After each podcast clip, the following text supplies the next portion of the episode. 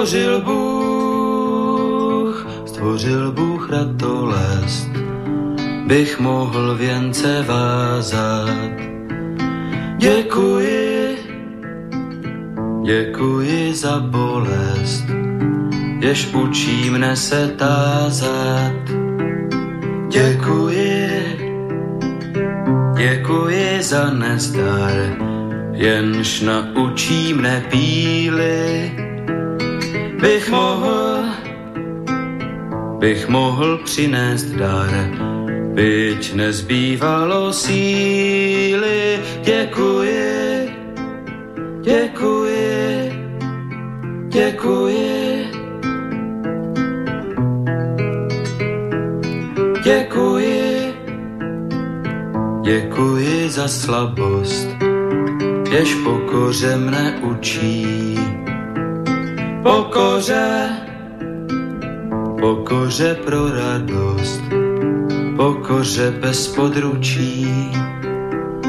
Děkuji, za slzy děkuji, ty naučí mne citu, živým již, živým již žalují a křičí po soucitu děkuji, děkuji, děkuji.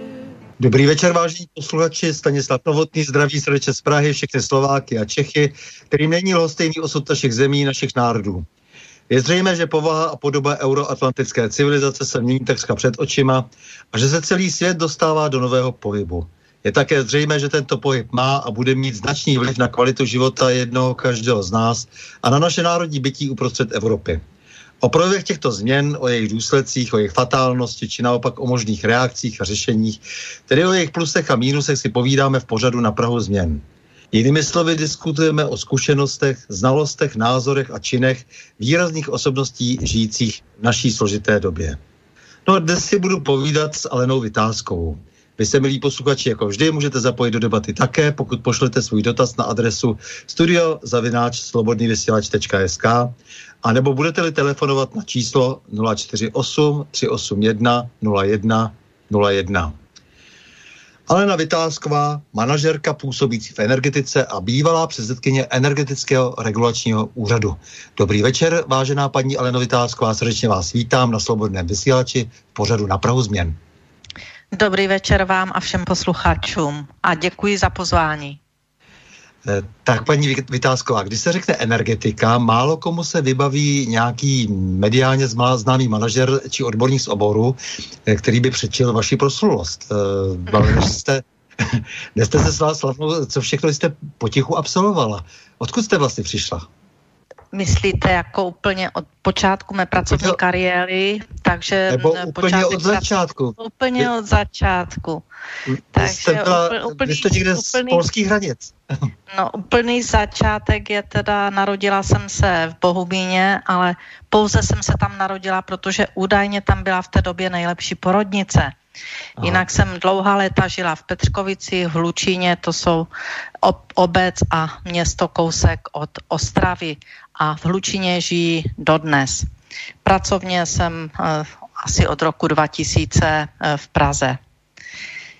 Takže to je ten můj začátek. Uh, byla jsem vychovávána a žila jsem u babičky a dědy, takže měli na mě velký vliv právě výchova babičky. Otec zemřel, když jsem byla ještě dítě a de facto jako premiantka na základní škole, já jsem samé jedničky, když jsem končila jednu dvojku, jsem se nedostala na střední školu z politických důvodů babičky a dědy. Mm-hmm. A hm, vystudovala jsem teda dvouletou ekonomickou, ta byla bez maturity, ale udělala jsem si státnice s psaní strojem, tenkrát se tomu říkala technika administrativy. Nicméně tuto křivdu jsem nedokázala eh, zvládnout eh, bez bolesti, takže jako děcko, kterému bylo odepřeno studovat a šíleně jsem studovat chtěla, eh, tak jsem to nedokázala pochopit, proč se na mě tak krutě osud podepsal a byli přijati spolužáci, kteří měli trojky třeba nebo čtverky dokonce. Takže možná, že to byl takový základ pro to, že jsem se pak rvala o ten kousek sluníčka na tady tomto světě, protože jsem si musela vždy všechno těžce vybojovat. Takže jsem dokončila eh, eh, eh, ekonomickou školu bez maturity a, a šla jsem do práce. A při zaměstnání jsem dálkově, nejdřív večerně, pak dálkově studovala jak střední ekonomickou školu s maturitou, kterou jsem studovala v Ostravě a u toho jsem pracovala v Severomoravské plynárenské. Takže to bylo vlastně vaše první zaměstnání, za... Severomoravská ano, plynárenská. První, uh-huh. Ano, ano, ano. A tam jsem od jednotlivých stupínků, od té nejnižší pozice, kdy jsem dělala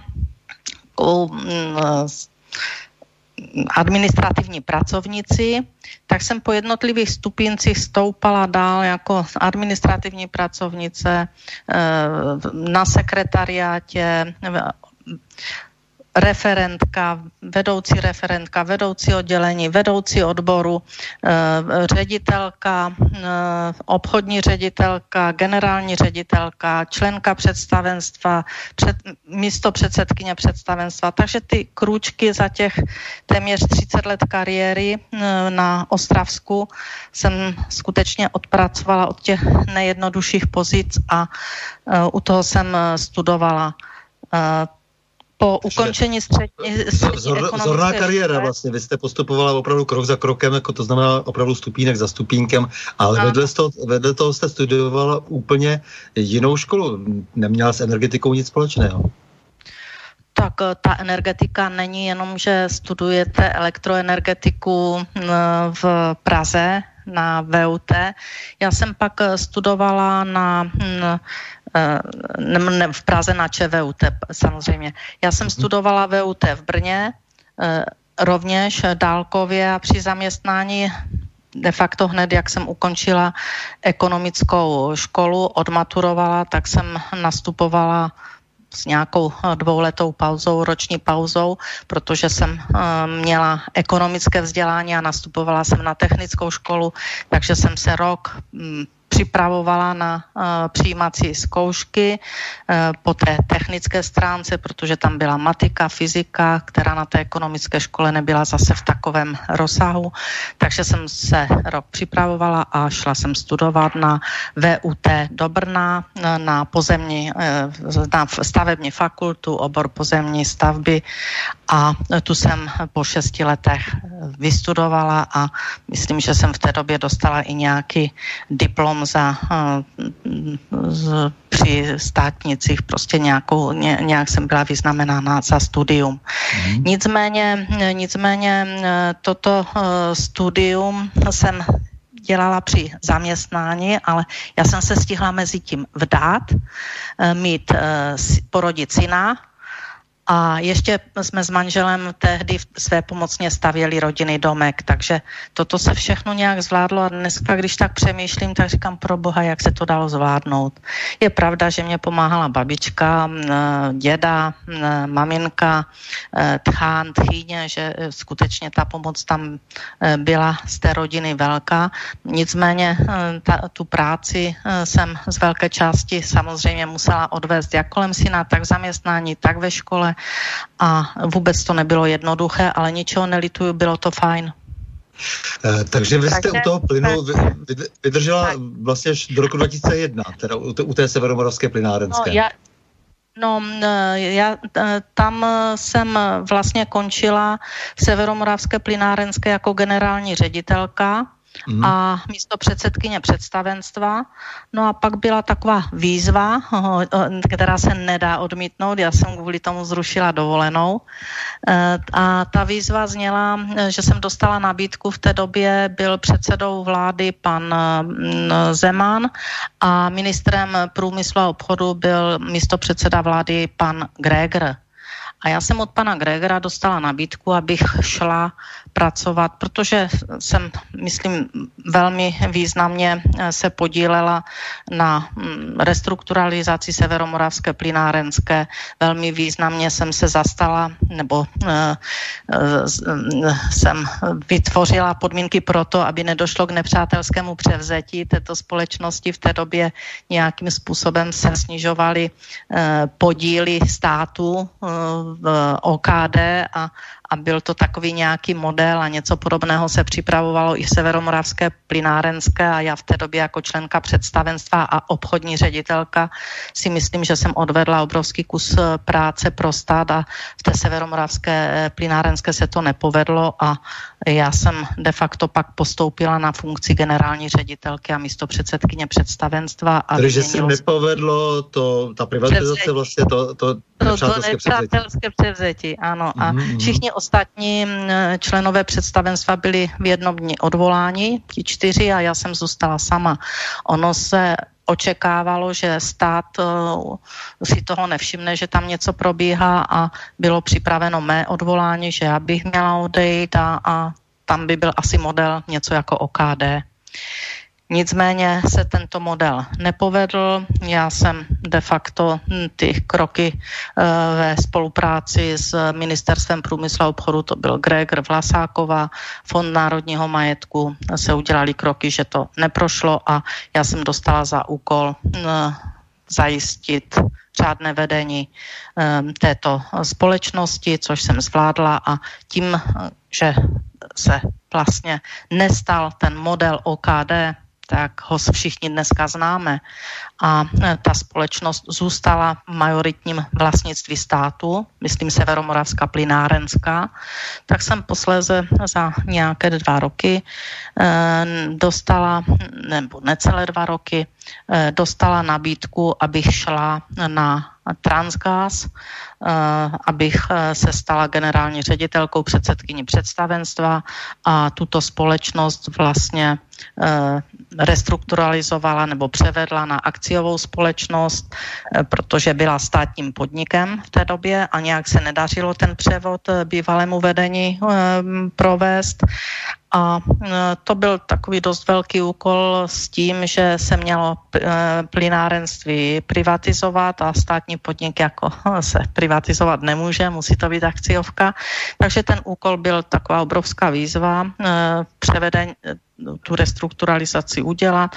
Eh, v té době byl Transgas ve ztrátě asi 2 miliardy eh, korun v červených číslech, když jsem ho při, přebírala. Pak, když jsem končila, tak byl 12 miliard v zisku. To je jenom tak jako na dokreslení. A ten úkol, kromě přípravy vlastně transgázu na přechod na akciovou společnost Eh, a příprava na eh, privatizaci, tak to byly takové základní úkoly a ty jsem zvládla, já si dovolím říct a tvrdit, že víc než na jedničku, eh, protože v době, kdy se ta privatizace připravovala a v enormním krátkém čase jsem ty úkoly zvládla, tak analytici a, skutečně jako e, odborníci hodnotili, že se plynárenství může prodat za 60 až 80 miliard korun, což se hodnotilo jako vysoce. Nicméně já jsem provedla e, rozsáhlou restrukturalizaci této firmy, včetně 13 e, projektů, které jsme naimplementovali a zvýšení hodnoty, to znamená správně připravený datarum pro investory, tak nakonec tato společnost byla, nebo plynárenství bylo prodáno za 135 miliard korun. Již z toho vyplývá, že nikomu nemohlo nic za zůstat, jo? tak jak některé Dobře, a... akty byly prováděny. Jenom řekněte, je, jestli mohu, řekněte mi jenom, myslíte si, že bylo dobře, že bylo plynárenství prodáno? Eh, podívejte, já si myslím, že eh, se neměly privatizovat ani energetika, ani doly, ani eh, velké skutečně mm, kolem vodárenství, rozbití vodárenství. Já si myslím, že to jsou strategické věci, které se privatizovat mm, nemají To, to, to je můj to, to se, osobní názor. Ale to se nám naprosto shodneme, ano. ano. Já ale... jsem nebyla politik, já jsem dostala úkol a když se tady privatizovaly banky a dělali se další a další kroky, kde eh, to mělo na stát pouze negativní dopad v miliardách korun, tak jsem řekla, tak když se to privatizovat musí, protože jsou nějaké strategie politické, eh, tak pak se to musí prodat tak, aby jsme za to jako stát dostali co nejvíc, ne abychom za to dostali korunu a ještě si převzali nějaké dluhy. Eh, takže si myslím, že jsem odvedla obrovský kus práce pro eh, český stát, pro občany, protože těch 134 miliard zaplaceno bylo, ty jsme dostali, ovšem, že pak zmizely jak eh, voda na poušti, tak to už je jiná kapitola, ke které samozřejmě já se vyjádřím, protože se musím vyjádřit. V té době pan premiér Zeman a e, Greger tak připravovali, že tato částka by částečně měla jít do e, znovu vznikajícího důchodového fondu, který by měl být oddělený od státního rozpočtu a další část měla jít do infrastruktury. Ani jedno se nenaplnilo a myslím si, že pak e, se od toho nějak ustoupilo, když nastoupil pan Špidla. Takže ty peníze, sám víte, že žádný fond důchodový, který byl rozpuštěn po 90. roce, nevznikl, žádné finanční prostředky, které by dnešním seniorům a dokonce i eh, vládě usnadnili eh, řešení důchodové reformy, eh, tak prostě nebyly a ty peníze zmizely, nevím v, v kterých investicích, protože jsme to asi nikdo nezaznamenali. Dobře, takže vy jste byla neustále hodnocena dobře za to, že jste plnila zadání, že jste plnila úkoly, eh, máte spoustu vyznamenání, máte spoustu diplomů a tak dále. A tady jste ale skončila, protože to bylo ukončeno eh, v tom roce 2003 a přišla jste ano. do Pražské teplárenské? Tam byla zase nějaká prodleva, protože já jsem skončila na uh, Transgázu v době, kdy už ho uh, tam nastoupilo pak RVE jako vlastník. Uh, já jsem byla místo předsedkyně představenstva generální ředitelka, pak jsem byla odvolána, protože jsem asi nevyhovovala zahraničnímu akcionáři, asi po roce činnosti ten důvod mě nikdy nebyl uh, sdělen. Ale pravděpodobně jsem nesouhlasila s některými kroky, které tento akcionář eh, dělal a nikdy jsem si nebrala servítky, takže jsem ty kroky asi na různých poradách eh, sdělovala a pravděpodobně se to nedělá Dneska vím, že se to nedělá, ale já bych to udělala úplně stejně. Takže jsem byla odvolaná a mezi tím jsem měla nějakou pauzu, ta byla dokonce povinná, protože jsem měla nějaké konkurenční doložky a pak jsem nastoupila do pražské eh, teplárenské jako předsedkyně představenstva. Tam jsem byla za akcionáře město Prahu, za magistrát a uh, od tama jsem pak po skončení, já jsem i mezi tím uh, soukromně podnikala a uh, podnikala jsem i po ukončení práce v pražské teplárenské v představenstvu a pak v nějaké době až v roce 2011 jsem dostala nabídku jít eh, dělat na energetický regulační úřad. Tak mezi tím jste teda podnikala, jak říkáte, byla jste majitelka ano. několika firm, z některých firm jste odešla a potom jste a šla některé, teda na ten... Některé, některé firmy, ty podíly jsem prodala, um, dneska ty firmy některé, žádná z těch firm neskončila, um, takže by, uh, já nevím, stagnovala a skončila, všechny firmy šly pak nahoru, všechny měly vynikající výsledky, tam, kde jsem se uh, nějakým způsobem angažovala a posleze je, dejme tomu, kdy když už jsem měla pocit, že už jim nemám co přinést a že bych chtěla jít dál, tak jsem je většinou společníkům eh, prodala a uh, myslím si, že ty firmy uh, měly velmi zajímavé výsledky a, a jsou známé.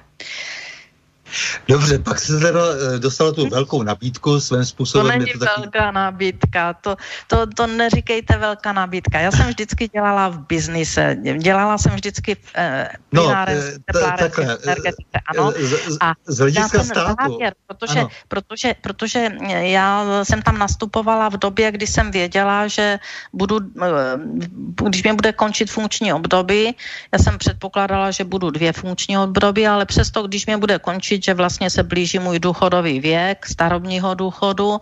A byl to takový završení kariéry, bych řekla, mm.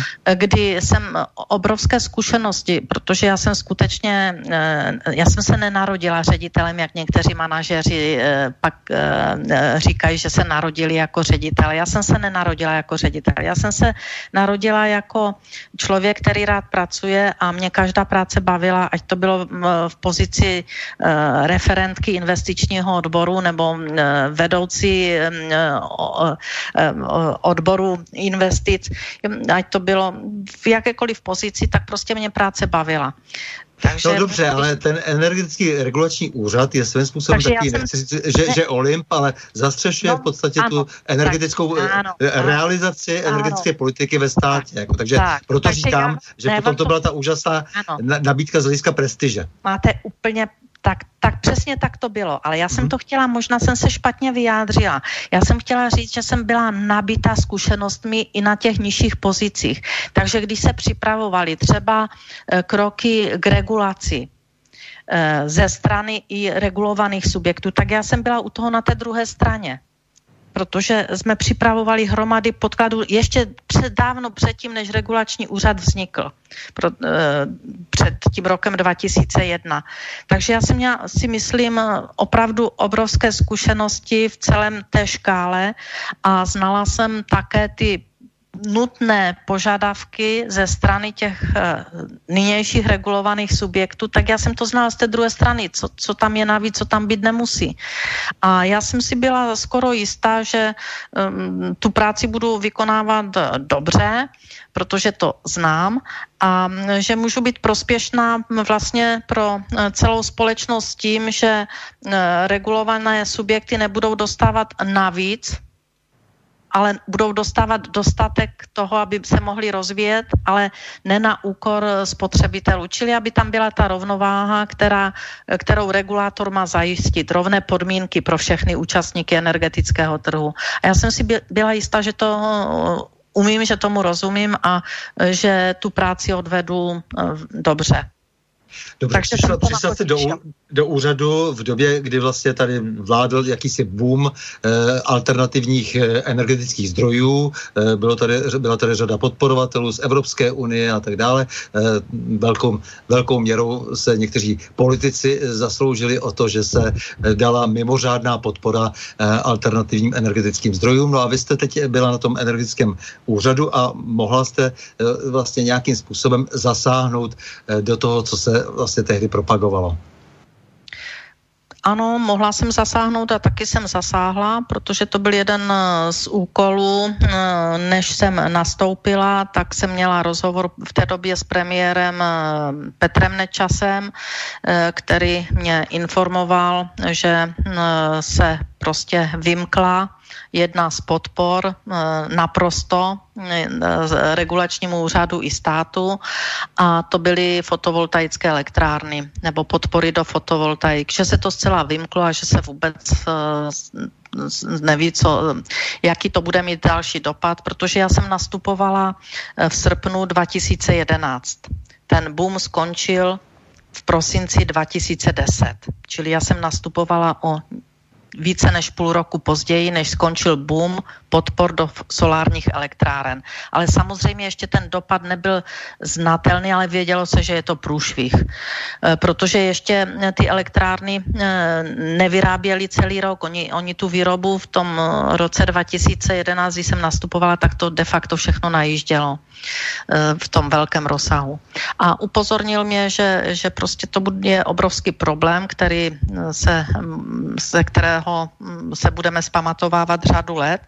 No a že má informace, že se připravuje něco obdobného, on tomu říkal biometan, a že nechce, aby něco takového proběhlo a aby ten dopad na české spotřebitele, na hospodářství a českou ekonomiku byl této další podpoře, protože ta, mm, ten dopad by byl tak silný, že by to mm, nejen spotřebitele v oblasti domácnosti, ale především průmysl a celé hospodářství, že by to prostě už se nezvládlo.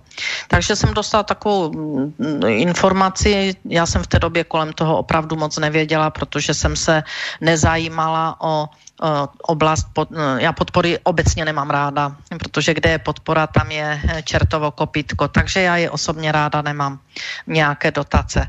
No nicméně tuto informaci jsem dostala, no a samozřejmě, že se potvrdilo přesně, na co jsem byla upozorněna.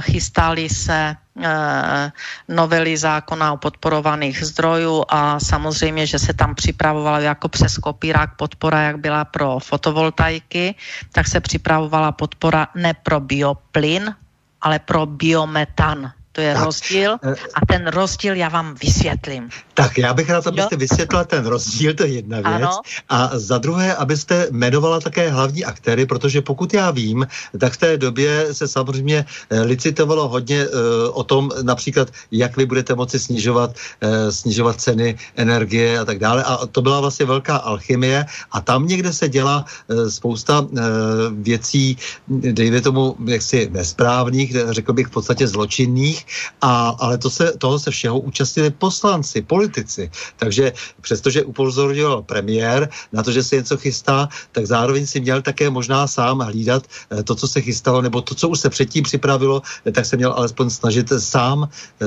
zregulovat v parlamentu nebudu mm, hodnotit, co měl nebo neměl dělat premiér. Já jenom sděluji, že mě upozornil, že se něco chystá kolem bioplynu, ale nebyl to bioplyn. Tím, že se v plynárenství vyznám, tak jsem eh, tu oblast eh, v tom zákoně nebudu popisovat celé podrobnosti, protože část eh, vedoucích pracovníků energetického regulačního úřadu v té době spolupracovala na tvorbě tady toho, tohoto tohoto zákona a skutečně tam připravovali tu podporu eh, biometanu, ne bioplynu. A teď já vám řeknu ten eh, takový laický rozdíl. Bioplyn je něco jako fotovoltaika na střechách rodinných domků na brownfieldech, čili malé. A biometan je jako fotovoltaika na těch úrodných polích, na eh, těch mm-hmm. místech, kde vykáceli kvůli eh, tomu sady ovocné anebo vinice. Takže to je ten rozdíl.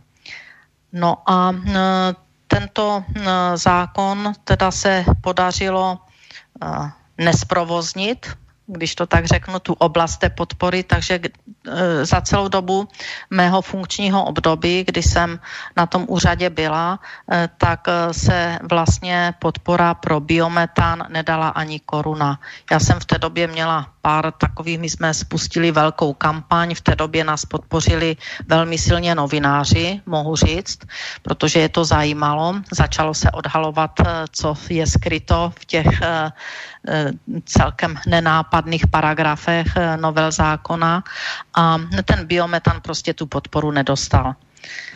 A, a tam se, tuším, tuším se tam eh, licitovalo asi o nějakých 700 miliard korun, které by tam do toho... Mohlo, mo, mohla ta podpora, my když jsme to pak eh, počítali, protože tam nebylo omezení u toho biometanu, jako bylo třeba u mm, eh, fotovoltaik, kde se museli připojovat do sítě a nebyly kapacity, takže někteří nedostali z kapacitních důvodů připojení do distribučních sítí, takže tam nějaké omezení už tady v této oblasti bylo, to je ale taková složitá věc. Někde možná eh, se ty kapacity vyprodaly eh, dřív, než museli, ale u toho biometanu, který by byl jako metan používán pak eh, do trubního systému plynárenského. Tam ty kapacity byly velmi uh, volné, to znamená, že by se mohlo vyrábět opravdu ve velkém a kapacitně by nebylo omezeno, protože v potrubí mm, ta kapacita byla neobsazená, nebo byla obsazena v některých místech jen 50%. Takže byly velké možnosti pro výrobu tady těchto biomet, tohoto metanu. Jenom je má, malá technická.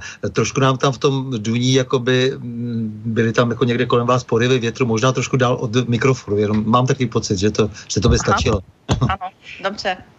Tak, No, no, už je to lepší, ano. E, tak pojďme dál. E, dobře, takže e, jmenujeme přece, přece jenom nějaké, nějaké lidi, protože t, přece připravovali ten zákon lidi z masa a kostí. Tak, no, Například pan Bursík, pan Špidla tak. se přece velmi zajímal a tak dále. To byl velký no, profesionál podívej, ve všem. Ten se podívej, cítil úplně ve všem profík. Tady, tady ti to chytrolíni, tak ti tam byli ještě přede mnou, protože to, co se stalo od roku 2006 do roku 2011, než jsem nastoupila, tak byl ten hlavní boom de facto eh, v těch eh, fotovoltaických elektrárnách a nastavení těch výkupních cen u fotovoltaik bylo nastaveno v rozporu se zákonem.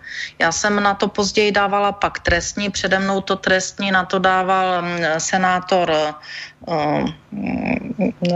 ze Zlína. Já si teď nespomenu. Ještě e, pan senátor, já si ne, nemůžu si vzpomenout ze Zlína, pan senátor hodně známý, e, Č, e, Čunek. Jo, Čurek, aha. Jo, mhm. tak. Pan senátor Čunek dával přede mnou trestní oznámení na to, že ty ceny jsou stanoveny v rozporu se zákonem. Já aniž bych to věděla, že to podával, tak jsme vyhodnotili a po auditech jsme podávali podnět na šetření. To bylo všechno zameteno pod koberec, protože tam se jednalo asi o 162 miliard korun, kdy eh, platíme na fotovoltaiku stále ještě víc, než eh, bychom eh, měli v souladu se zákonem. Takže regulátor v té době nastavil ty ceny vyšší, než zákon požadoval. No a tam ta parta, která u toho byla, která to vymýšlela, tak samozřejmě, že to jsou lidi z masa a kosti, jsou mezi něma i samozřejmě poslanci, byl to poslanec Urban, eh, který, Milan Urban, ať jsem přesná, mm-hmm. který, který byl eh, předsedou hospodářského výboru, byl velmi angažovaný v těchto věcech. Ta angažovanost přesahovala skutečně vše možné parametry Eh, dokonce, eh, když eh, po mně požadoval, abych podpořila biometán jako mm, předsedkyně energetického regulačního úřadu, že za to nebude chtít radu, aby, aby mě jako udělal radu, že radu energetického regulačního úřadu, tak jsem na něj podala trestní, že mě vydírá.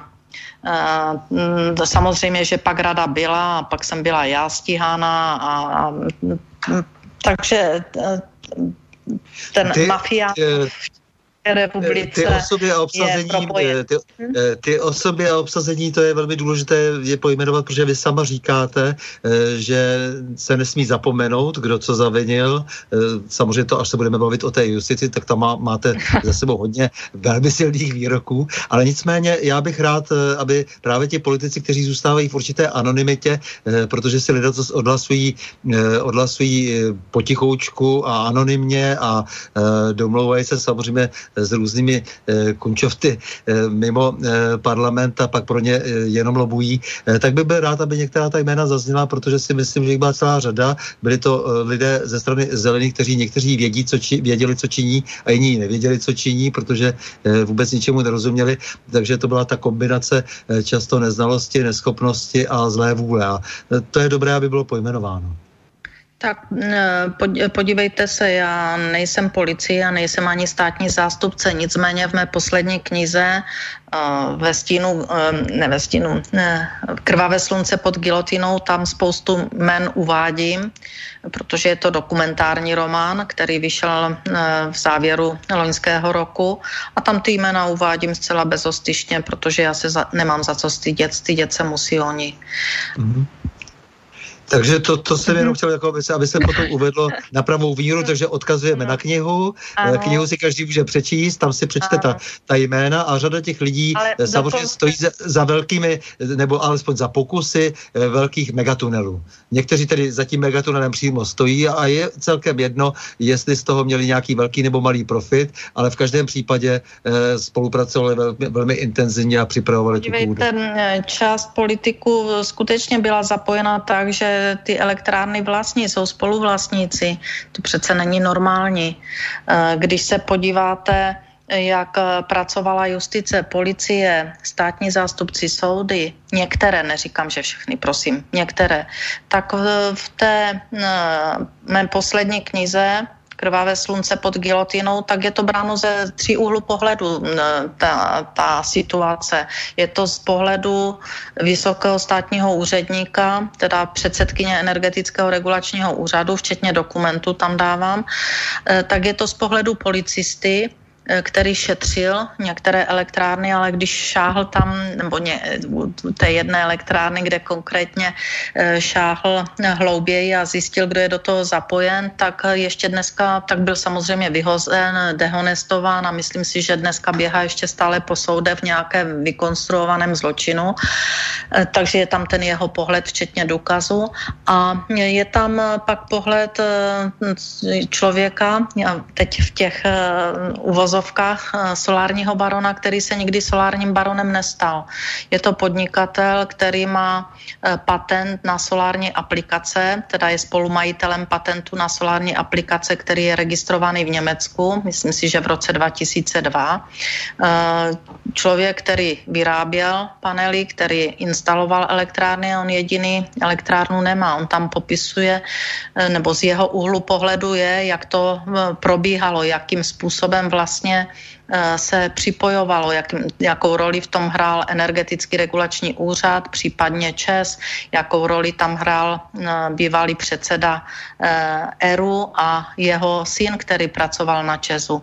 Takže tam je to bez, celkem bez obalu popsáno a myslím si, že ten, kdo si to přečte, tak bude mít takový další kamínek do mozaiky, jak to chodí u nás v Mafiánově. Tak, Přesto zkuste takovým mm-hmm. velmi jednoduchým způsobem popsat vlastně celý ten kauzální nexus, tedy tu příčinou souvislost, jak se tedy stalo, o co vlastně šlo, o jaké částky eh, a jak se tedy stalo vlastně, že eh, postupně vy, která jste se pokoušela eh, to nejhorší zastavit nebo alespoň něko, jak si nějak rozumně uregulovat, jak se stalo, že jste se vlastně stala nakonec tím, kdo byl za to stíhán. Te, teď si se mě děláte legraci. Podívejte se, já nejsem eh, jediný, kdybych byla jediný případ, jo, kdy je ten, který poukáže na zločin, stíhan, tak řekneme, že je to exces, že, že prostě je to nějaké nedopatření. Ale já nejsem jediný případ. Těch případů, kdy někdo poukáže nebo ukáže nebo přímo uh, zastaví uh, nějaké uh, tunelování nebo uh, já, bych řekla tunelování veřejných rozpočtů, většinou to je, uh, tak uh, většinou ten člověk končí velmi špatně pokud to přežije. Eh, vy, a... vy mi nerozumíte, já jsem chtěl, no, abyste popsala ten mechanismus, to, prostě o, kol, no, o kolik šlo vlastně, eh, co se dělo s tou cenou, eh, kterou vy jste chtěla tedy snížit, proč vlastně ti, ti lidé na té druhé straně tak měli takový zájem vás zničit? Podívejte se, oni mě chtěli zničit ještě než jsem nastoupila, když se dověděli, že tam nastupuji, takže začal hmm. útok okamžitě proti mé osobě. Do doby, než já jsem nastoupila na ERU, tak nikdo z občanů nevěděl, co to ERU je. Ano, o tom se vůbec nehovořila. To, to, prostě, to prostě byla e, instituce, která sice měla dohlížet na energetický trh, měla vytvářet rovné podmínky, měla ochraňovat spotřebitele, ale dělali to asi trošku jinak a proto se o nich vůbec nemluvilo, vůbec se nevědělo a točili se tam miliardy. Takže na podporu obnovitelných zdrojů je to zhruba 47 miliard korun ročně, co, co jde na podporu těchto energetických zdrojů. No a pak samozřejmě, že regulátor ještě eh, reguluje eh, ceny eh, za distribuci, přepravu plynu, elektřiny a stanovuje nebo vydává věcně usměrňované ceny pro teplárenství. No a tam se všude točí miliardy, tam se bavíme o 100, 200, 300 miliardách korun ročně, takže to jsou velké peníze, eh, na které ten regulátor má bez zesporu vliv. A spotřebitel je povinen pak je platit, protože regulátor to tak určí a je to v cenových eh, rozhodnutích. A Toto byl kámen úrazu a když já jsem nastoupila a začala jsem tam trošinku hm, dávat tu eh, rozlitou vodu eh, z břehu, tu řeka, ta řeka se rozlila, dávat ji zpátky do koryta, mm-hmm. no tak nastaly ještě větší eh, problémy, protože se asi nelíbilo, že sahám, kde sahat nemám. Za prvé to bylo zastavení podpory pro biometan miliardy korun z veřejných financí, z našich kápes. Dále to bylo e, rychlejší e, zastavení podpor pro nové zdroje. Původně se mělo čekat do roku, e, do roku 2018, jaka, jak bude vypadat situace, jestli, jestli splňujeme požadavky, ke kterým jsme se zavázali v Evropské unii, to znamená výroba elektřiny z obnovitelných zdrojů ve vztahu ke spotřebě, to mělo být nějakých 13 14 A uh, oni to chtěli hodnotit až v roce 2018. No a já jsem z predikci viděla, že to teda splníme úplně bohatě a uh, za, uh, prostě jsem se zasadila o to, aby byl ten zákon o zastavení podpory pro nové zdroje přijat podstatně dřív a to už v roce 2014. Takže to jsem stihla Eh, od toho svého nástupu, přijetí toho zákona od roku 2014 se už ne eh, další nové zdroje nedostávaly podporu. Jasně. Jo, tak, takže se bavíme tady o těchto miliardách, které eh, de facto se ušetřily hm, no, těm konečným spotřebitelům, protože se nepřijali ty zákony a podmínky tak, jak by se pravděpodobně přijali, kdybych tam nebyla. Takže jsem vadila. No tady je třeba uh, tomu posluchači říct uh, na rovinu, že vlastně vy jste bránila tomu, aby on mnohem více Platím. nezaplatil za, za elektřinu, ano. jednoduše, ano. protože často uh, je, to, to... je to taková změť informací někdy, že ano. samozřejmě řadový posluchač v tom opravdu nevyzná, tak aby jo. věděl, čemu se tady bránilo. A ano, jaké ča- o jaké se, částky šlo? Takže, takže, takže se e, bránilo, aby e, spotřebitel, především občan, živnostníci, prostě podnikatele neplatili víc tu nařízenou výši, než musí, než to, co, to, co skutečně je potřeba. A e, tam se ušetřilo na, my jsme to pak propočítávali těmi kroky, které jsme na úřadě udělali, to znamená, že jsme nepřipustili další růst těch podpor, že jsme nepřipustili podporu biometanu, že jsme zastavili e, podpory od roku 2014, že jsme omezili poplatek na obnovitelné zdroje na těch 394 koruny, zbytek e, e, šli ze státního rozpočtu, protože dneska už to dělá asi 800 korun. Jo. Tak, eh, takže, eh, takže tam se udělali kroky, kdy každé rodině se ušetřilo na jednoho člena asi 3,5 tisíce korun. To znamená, že taková rodina ročně ušetří dík, nebo ušetřila v té době, kdy jsme ty kroky všechny dělali a mělo by to ještě stále platit, jenomže teď už jsou změny, takže se zase všechno navyšuje rychle. Asi 14 tisíc ročně jsme ušetřili každé rodině v tomto státě, protože počítám, že jsou to zhruba čtyři lidé. Takže to, to byl náš výsledek práce a pak eh, další eh, krok, co jsme udělali, tak eh, bylo takzvaná platba na jistič. To bylo obrovské téma. A tu platbu na jistič jsem zastavila de facto já. Jako předsedkyně energetického regulačního úřadu jsem odmítla podepsat vyhlášku, která by změnila platby za elektřinu, tak jak je dneska známe, že by byla platba na velikost jističe.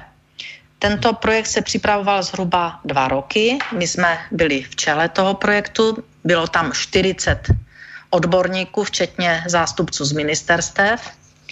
A e, v tom, na tomto projektu, který byl požádavkem de facto vlády, aby se přešlo u nás platba na jistič, Tak v tom požadavku vlády bylo, aby se nehledělo na sociální dopad. Co tam bylo napsáno? Takže já jsem měla tento úkol a když se eh, tento projekt chýlil ke konci a byly mě předkládány eh, podklady, na základě kterých jsem měla tuto vyhlášku podepsat, eh, tak jsem viděla, že to prostě je velmi nebezpečná hra, že tady může růst cena pro domácnosti, pro uh, velké spotřebitele, jako jsou školní jídelny, že to může být tak fatální, že to ti lidé neunesou. Takže jsem uh, chtěla, ať jsou k tomu zpracovány dva uh, oponentní posudky. Ty dva oponentní posudky k té konečné uh, jako tomu výsledku eh, té práce mi sdělovali, že mm, eh, bych to měla urychleně podepsat, jinak způsobím škody, já nevím, v miliardách korun. No a mm, já jsem teď stála před tím, že mám podepsat vyhlášku, se kterou jsem vnitřně nesouhlasila a nejen vnitřně. Já jsem prostě viděla, že to je nemožné. Takže jsem neměla skoro jinou možnost, než poprvé mm, vlastně v historii České republiky nebo Československa, myslím si, že ani dřív to nebylo, jsem udělala krok, který mě pak někteří z těch účastníků říkali, že jsem jim vrazila kudlu dozad. Udělala jsem celostátní konzultační proces. Čili já jsem, vyzva, já jsem zveřejnila to, co připravujeme, vyzvala jsem občany, ať se k tomu vyjádří, no a nastala smršť. Sobotka myslel, že mi utrhne hlavu, viděl, že je zlé, snažil se to hodit, že Vytázková to vymyslela, no a Vytázková mu napsala otevřený dopis, ve kterém uvedla argumenty, proč se to připravovalo a co po nás chtěli. Ať připravíme na jistič a nebereme ohled na sociální dopad. Mm-hmm. No a e, tím, tím nastal ten obrovský masakr. No a já jsem e, nakonec díky občanům, protože e, se zúčastnilo několik desítek tisíc občanů, my jsme na to měli zvláštní linky, prostě byl to skutečně pro úřad masakr, ale já jsem měla důkaz, že to není pravda, to, co je připravováno, že prostě to má fatální dopad na konečného spotřebitele a že já to nepodepíšu a Teď jsem dala podmínky, za kterých jsme ochotní připravit změnu eh, této platby na jistič. No a ty podmínky jsem nazvala desatero, v deseti bodech jsem to popsala. No a jeden z těch bodů, nebo pak to vycházelo, eh, že tato eh, změna může být tak provedena v roce 2040, dřív to nepřichází v úvahu, protože to souviselo de facto s decentrálními zdroji, Jo, centrální zdroj jsou velké elektrárny, decentrální zdroje jsou teď ty malé elektrárny na střechách e, rodinných domků, ty fotovoltaiky, čili tam ta změna e, v té výrobě samozřejmě se e, udává. A ta změna i v té eh, distribuci a eh, v těch technikálích pak eh, stejně v nějakém rozsahu musí být. Ale zde se hovořilo, že mm, když bude decentrální výroba ze 60%, ano, tak musí být změna a ono, ta výroba v té době byla, myslím, 0,5% eh, z decentrálních zdrojů.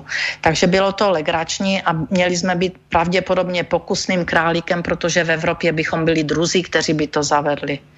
Jestli Dobře, si vzpomínáte, tak na Slovensku eh, to se do toho pustili Eh, můj kolega mě obdivoval, že, že jsem se statečně postavila, že jsem odmítla, nepodepsala, prostě se to neodehrálo a zrušila jsem a vydala jsem teda eh, dokument na základě kterého se dá ta změna dělat a ten dokument z toho vycházelo, že to prostě nepřichází v úvahu.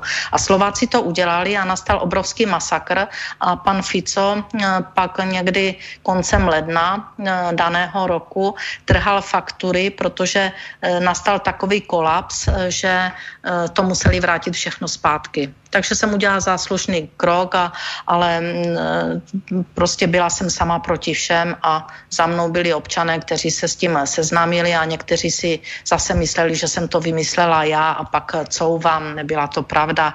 Já jsem se postavila proti všem, včetně vlády e, Sobotky. Tak paní Jirko, teď zpátky teda e, k těm samotným solárním elektrárnám. Ano.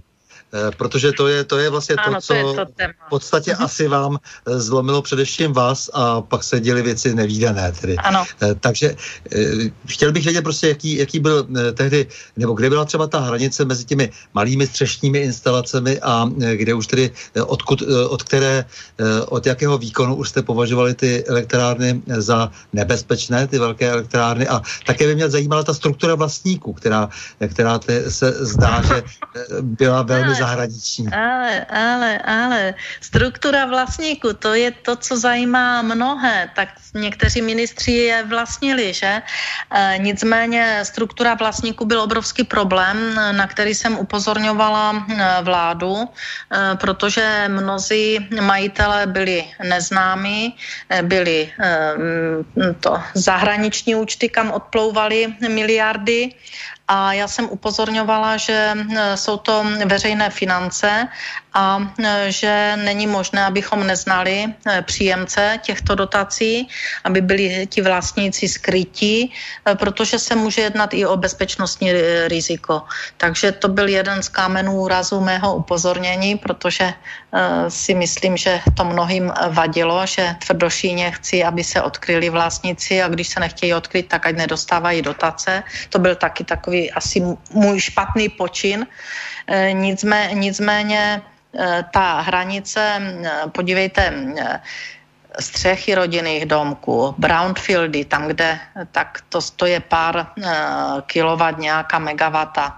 Ale když se to už dělá pak na úrodných polích, které hm, de facto si myslím, že mají sloužit k jinému účelu, když se kvůli tomu vykácí ovocný sád, tak to už je pak o, něčem jiném. Nicméně e, se to dovolilo, bylo to schváleno, povolovali dokonce ministerstvo průmyslu a obchodu ještě v září 2010, to znamená, že už se vědělo, že to je průšvih, tak dávalo e, garance e, některým solárním elektrárnám, ty třeba pak nebyly ani dostavěny, nicméně ty garance dostali. Byly to garance taky v nějaké té miliardě korun. Takže mm, v tom byla zapojena celá zájmová skupina, počínaje mm, úředníky a, a konče politiky. Ale nebylo to zakázané. Samozřejmě. Je to, je, je to, jenom, o, je to jenom o morálce. Já nemám, vlastně já, nemám, já, já nemám solární panel ani na rodinném domku, takže je to o morálce. Spoluvlastníkem měl být třeba i pan Mirek Topolánek a další.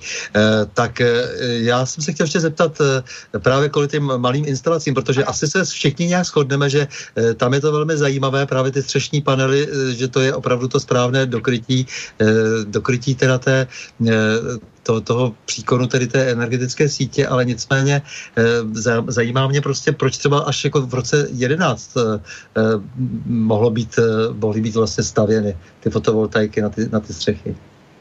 To, to bych neřekla, že až v roce 2011. V roce 2011, pokud vím, než jsem nastoupila, tak už byly zakázané instalace těch velkých eh, elektráren. To už nebylo povoleno a byly povoleny jenom právě do toho malého výkonu, což byly eh, ty střechy eh, těch rodinných domků nebo nějakých objektů. A e, ten důvod, že se to zastavilo, to byl průšvih už jak mraky, takže e, to, že zastavili ty velké instalace, tak si myslím, že bylo v naprostém pořádku, ale už to sjednalo nápravu těch 27 miliard korun, které ročně platíme jenom na fotovoltaiku a stále to bude narůstat. Eh, já bych k tomu možná jen dodala, kdyby, my jsme v té době počítali, kdyby se to dělalo skutečně se zájmem, eh, že si normální občané vyrobí nějakou elektřinu, které a ušetří de facto na výdaje za energie, tak eh, kdyby byl ten projekt dělaný tímto směrem, tak téměř všechny domy by měly, a tím myslím i bytové domy, by měly solární panely na střeše a snižovali by si de facto náklady na energetiku a ještě bychom 10 miliard korun ročně ušetřili. Takže, a, takže jako... a to jsme propočítávali, ale to, to prostě se udělalo jinak, vydělává na tom pár jedinců a platí to ti de facto nejchudší, protože to jde z veřejných financí. No tak já jsem to právě jenom konstatoval proto, protože řada těch malých instalačních firm měla pocit, že se s tím taky trochu svezli a že se s tím potom vylilo dítě i s vaničkou a tak jenom jsem to tak jako konstatoval na okraji, protože ten, hmm, z tohoto, to... v tomto smyslu se mi ten projekt zdál velmi dobrý hmm. na ty střechy, ale samozřejmě to zvěrstvo, že eh, na eh, polích eh, stavíme nějaké panely a navíc ještě tady je přece spousta dalších otázek, nakolik, když teda se někdo tváří, že je to tak strašně ekologické, nakolik vlastně samotná výroba těch panelů, co se týká teda spotřeby energie a co se týče samozřejmě i znečištění životního prostředí, je tak ekologická samotná ta, aby se tedy vyplatila v podstatě, co se týká teda té kompenzace potom jako tím výkonem. No samozřejmě, že není. To nikdo nikdy nespočítal ani u solárních elektráren u těch, eh, a, ani u větrníků. Já jsem vždycky chtěla znát, jaký má dopad eh, vlastně tento obnovitelný zdroj na ekologii, když všichni tvrdí, jak to je bezvadné. Eh, jak má, jaký má dopad při výrobě, provozu a likvidaci kolik to stojí energie a to není nikdo schopen dodat. Takže tento směr já považuji za bez dotací byl v té době téměř nemožný a e, ty obrovské dotace, které se do toho dali, tak nepřinesly žádný pozitivní e, dopad na hospodářství a ekonomiku. Protože berte v úvahu, že je to nestabilní zdroj. Tento nestabilní zdroj vyrábí taky jalovou elektřinu, čili dělá v té síti do jisté míry, do, v té distribuční síti do jisté míry obrovský problém. E, samozřejmě, že ti, kteří jsou napojeni, tak te, ty přebytky dodávají do sítě, špatně se to reguluje. Není to jednoduchá věc a proto to chce rozsáhlé investice, nejen do distribučních, ale i přenosových sítí.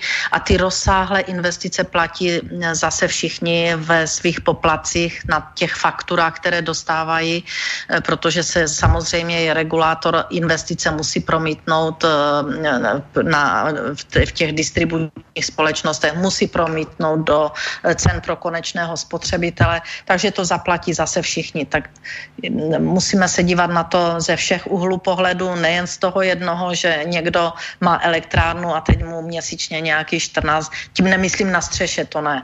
A e, ti, co mají ty větší. A teď mu nějakých pár desítek milionů roč, měsíčně padá do někde do kasičky a on se směje, jak ti chudáci to platí. No tak to přece není fér. No já si myslím, že to každého tahá za, za uši, že v podstatě eh, tady se nafta pěstuje jako řepka na polích, jako místo chleba a biolích. To je zločin přímo. To je zločin. Jsme, no a ty eh, solární panely, že, tak to jsme si jako právě říkali, že Lecko tedy kalkuluje, že jejich výroba je tak energeticky náročná, že daleko více životní prostředí spíše zatěžuje. No, takže, ne, na, na, a likvidace, to už ani nemluvím, co nás čeká. Takže opravdu ten ekologický efekt nebude tak ohromující. Eh, a to tež se nakonec traduje u větrných elektráren, protože tam ta návratnost je velmi pochybná. Přesně jak jste říkala, nakonec tady jsou dnes i teorie o tom, že nám eh, ten les eh, větrných elektráren v Německu zvedá oblačnost a máme potom problém s nedostatkem srážek. Samozřejmě to jsou věci, které se ještě musí ověřit, ale v každém případě, jak jste říkala, výroba jalové energie, tak je jasné, že jsme museli vybudovat třeba mařič elektrické energie energie eh, a to je další zbytečná investice a hm, takže, takže se zdá, že se jenom vlastně eh, ta situace, co se týká tedy toho životního prostředí, spíše zhoršuje. Máte naprostou pravdu a navíc nám to nezajišťuje ani energetickou bezpečnost, ani to není přínosem e, pro ekologii, tak to hovoří, já nevím, mnozí e, zelení, e, protože z toho mají biznis. Je to novodový biznis a ten se líbí, takže to budou prosazovat. Eh, ještě by mě zajímalo, jak vy vlastně teda komplexně vidíte eh, energetiku u nás třeba, protože zdroje, klasické zdroje energie jsou voda, fosilní paliva, tam má zvláštní postavení plyn, který je tak z toho nejčistší, že? Eh, jádro potom, ano. a pak teda ty alternativní zdroje. Jak vy byste si představovala třeba ideálně, že by měla vypadat naše energetika?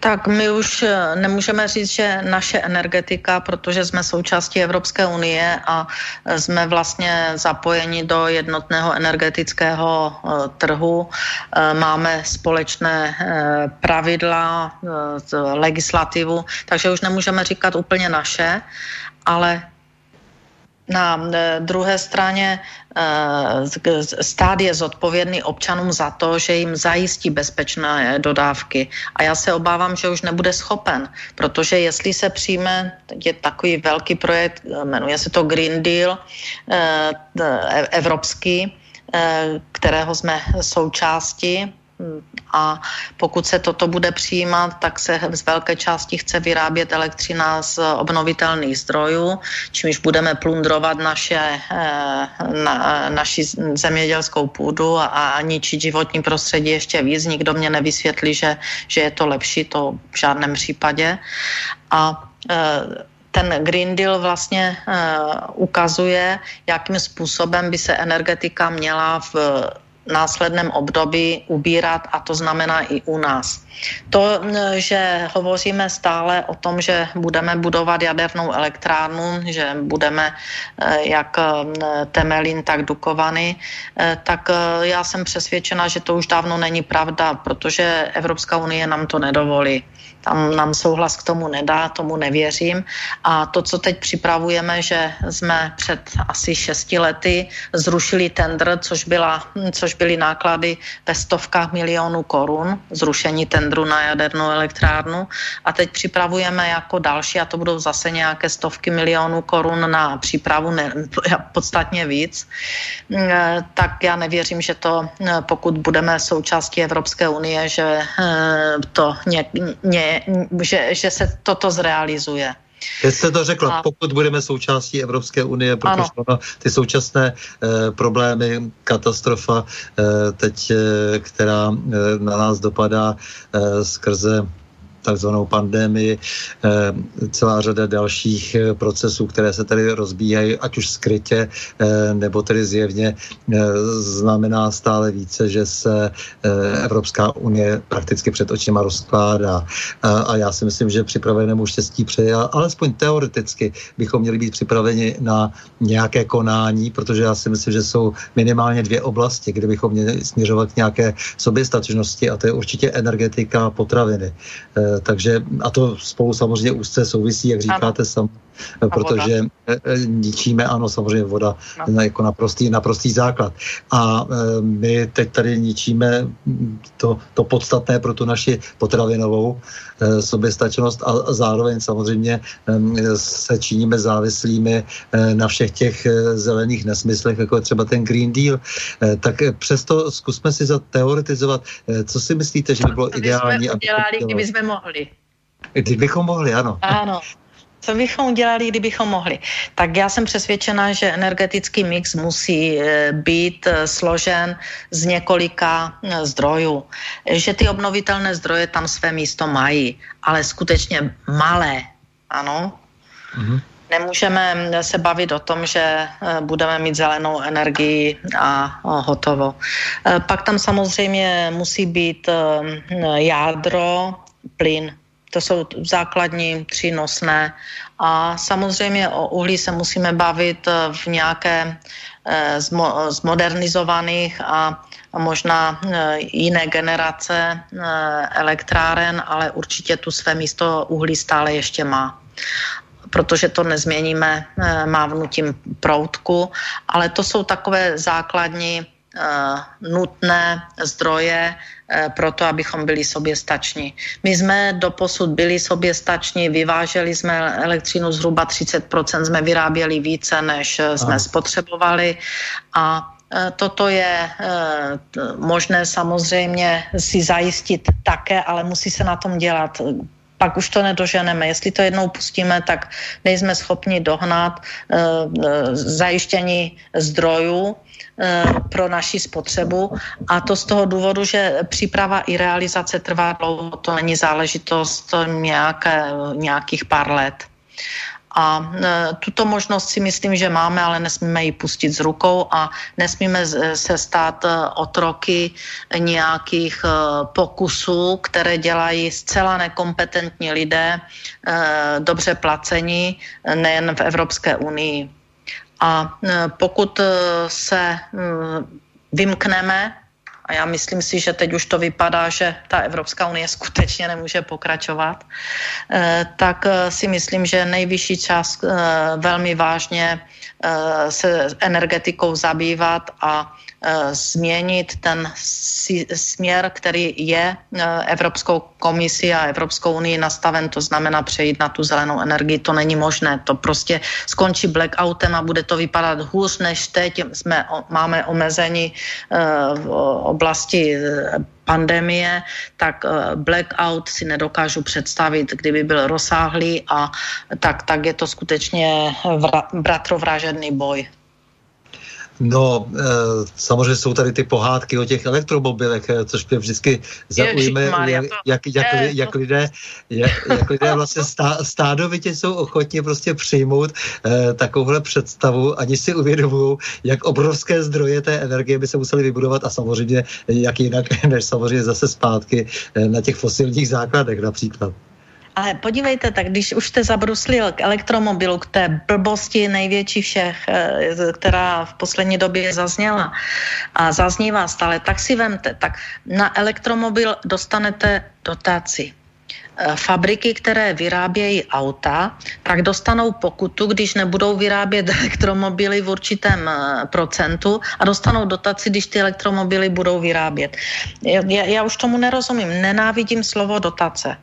Eh, co se týká elektromobilů, to máte to samé, jako kdybyste před těmi x lety, 100 lety, kdy, kdy začali jezdit auta, nebo 120 lety, kdy se objevilo první auto na ulici, kdyby každý kočí dostal dotaci, ať si koupí auto, tak se ti lidi pozabíjeli.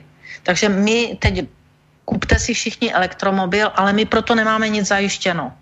Budeš stát někde a budeš nabíjet hodinu, půl hodiny, nebudeš mít pak už z čeho nabíjet, protože eh, ne, nebude eh, zdroj. Eh, musíme technologie k tomu jako sítě a další technologie, které jsou nutné. To jsou strašné peníze a to všechno půjde z dotací. Každý bude chtít dotace.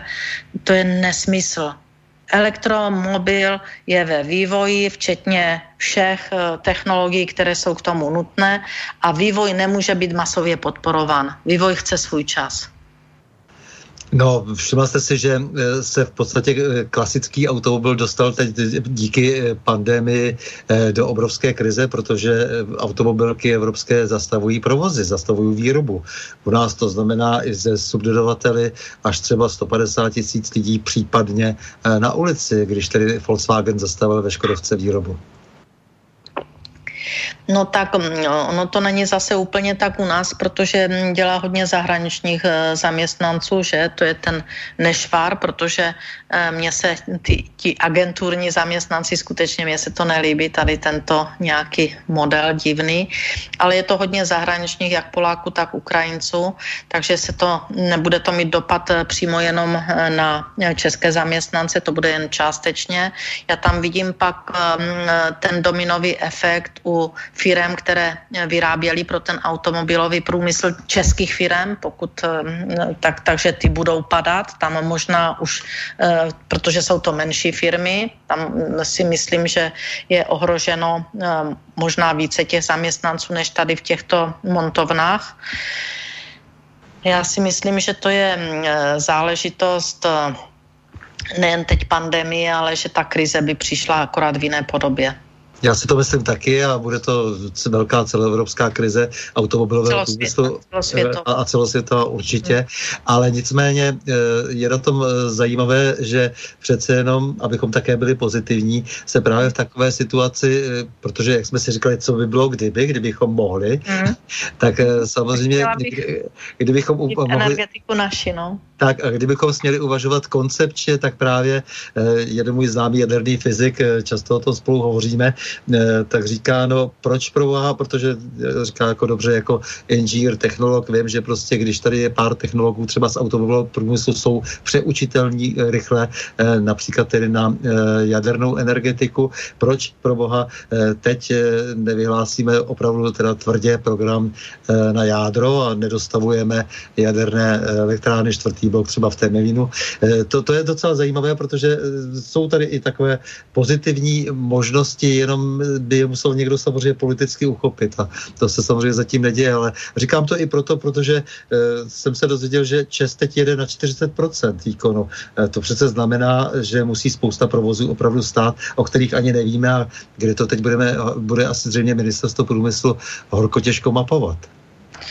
Tak ono, kromě toho, že hodně provozu začíná stát, tak oni stát ještě budou. Takže ta spotřeba určitě bude nižší a bude to mít hospodářský, ekonomický dopad prostě na celou společnost. A já si to ani do, do jisté míry nedokážu před, představit, jak hluboká ta krize bude. Mm-hmm. No. Kromě toho um, určitě budou mít obrovské problémy živnostníci, ti drobní podnikatele, ti budou padat jak hrušky, protože ti velcí se dostanou k nějakým penězům dřív než tady ti malí. A já se skutečně obávám eh, toho, co nastane a jak dlouho bude vlastně to, hm, ta epidemie nebo tady ten boj s tou epidemií trvat, protože eh, ty důsledky pak budeme, eh, samozřejmě, že se dají zvládnout. Jo, to já jsem přesvědčena, že ano, protože český člověk je takový života schopný, ale musí dostat taky možnosti a podmínky, nesmí být stále ubíjen nesmí být stále e, zahlcován hromadou negativ, tak aby se bál, protože když se někdo bojí, tak je lépe ovladatelný, pak děkuje za všechno. A e, to si myslím, že je pak špatná politika. Ti lidé musí mít jistotu, musí mít jistotu, že žijí v právním státě, že ten stát je tu proto, aby se o ně staral, protože co je stát? To jsou politici, které si uh, občané zvolili občané jim dali svůj majetek, aby ho politici obhospodařovali. Oni jsou našimi zaměstnanci. Primat občana je nad stát, nad státem. Jo? Ten občan je tu nejdůležitější a já si myslím, že v této těžké době, protože ona bude složitá, eh, tak je nutné, aby si to politici uvědomili, že oni tu jsou pro ty lidi, ne, že ti lidé tu jsou pro ně k volbám. No, no státy, to, ten, ten, tady ten zlom bude, bude velmi těžký, ale je nutný. Stát je administrativně byrokratická struktura, kterou samozřejmě politici hůř či líp řídí. To je ten problém, nebo hůř či líp ji připravují na takovou, na takovou či onou situaci. Že jo? Takhle to prostě je, ale proto musíme, samozřejmě máme, nemáme jiný zatím lepší nástroj, než tedy tlačit na ty politiky. Já jsem si říkal, jako že... Občanská veřejnost já jsem si říkal, že vám teď pustím Beatles normálně písničku uh, Good Day Sunshine, protože jsem si říkal, ano. že jestli jste nezanevřela úplně na ten uh, zdroj toho veškerého života, na to slunce, které, s kterým je tolik se spoje, spojeno uh, ne, to, to sola, solární, solární tunelování. Kde, kde, kde pak? Já jsem nikdy na nikoho nezavřela. Ne, uh, no tak, já, já si myslím, že to v žádném případě mě jenom vadí, když se krade, no. No, tak já jsem si říkal, že takové to, taková ta radost toho Beatles, eh, těch Beatles eh, z toho symbolu, že to je tedy symbol radosti a lásky, že, že vám to jen tak jako krátkou vsuvku pustím, aby jsme Děkuji. byli trošku pozitivnější. Takže ano. poprosím Borise. Borisy, poprosím Beatles. Good Day Sunshine.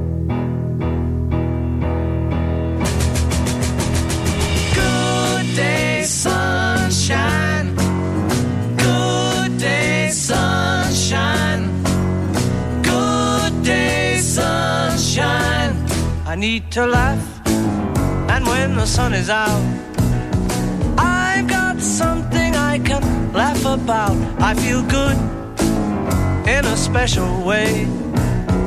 I'm in love, and it's a sunny day. Good day,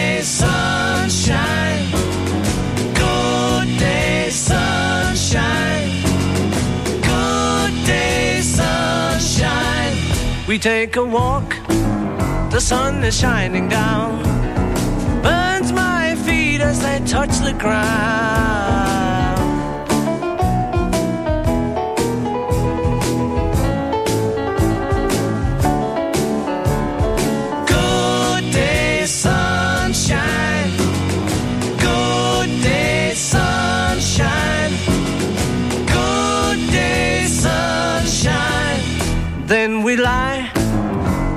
A shady tree. I love her and she's loving me. She feels good, she knows she's looking fine. I'm so proud to know that she is mine. Good day, sunshine.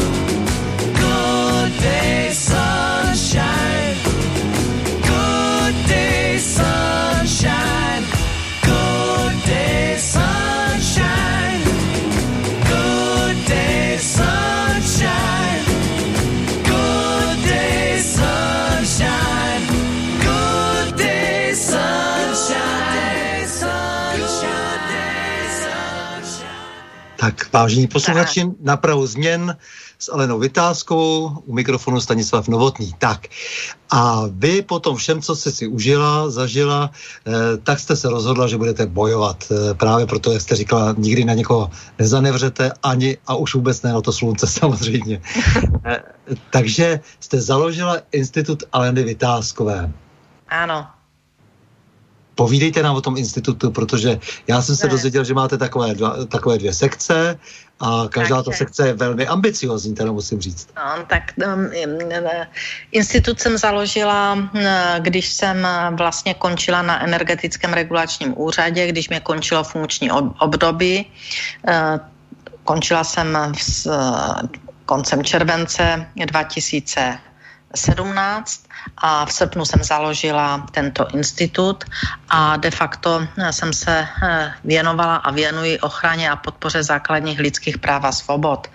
Eh, Ten původně byl založen na dvě sekce, na zahraničí a Českou republiku, protože jsem se domnívala, že v tom zahraničí té práce bude víc.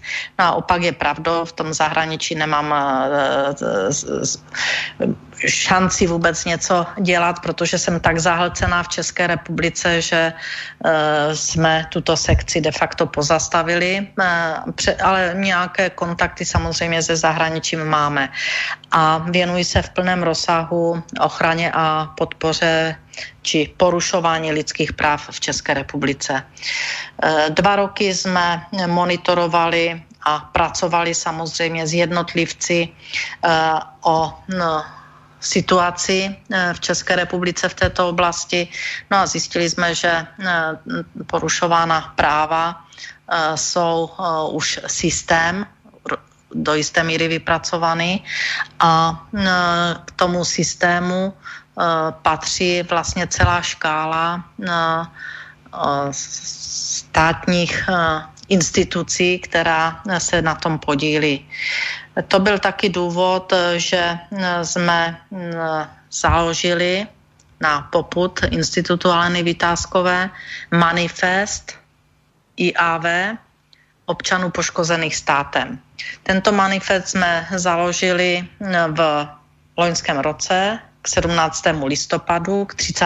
výročí eh, sametové revoluce a je jak eh, ze strany signatářů, dneska tam máme 60 signatářů, eh, kteří jsou od velkopodnikatelů po důchodce, po živnostníky, občany, ale jsou tam i policisté, státní zástupce, právníci. Prostě je, je tam eh, pelmel eh, osob, eh, které se připojili k tomuto manifestu a požadují, aby se systémové, požadují změny v systému především v oblasti státního zastupitelství justice. A na této platformě, eh, kde je asi 20 tisíc eh, podporovatelů v této chvíli a hlásí se denně další, tak na této platformě teď eh, pracujeme a požadujeme vlastně změny v zákonech, především zákon o státním zastupitelství, připravujeme a e, k trestnímu zákonu upozorňujeme a zpracováváme podklady e, pro e, ministrině spravedlnosti, ale abych upřesnila, ne podklady, my informujeme, jaká bezpráví se tu dějí a máme to doloženo této chvíli paní ministrině ještě neudělala žáden z nějakých eh, kroků, kdy, eh, kdyby se eh, jsme věděli, že se skutečně zabývá těmi podklady.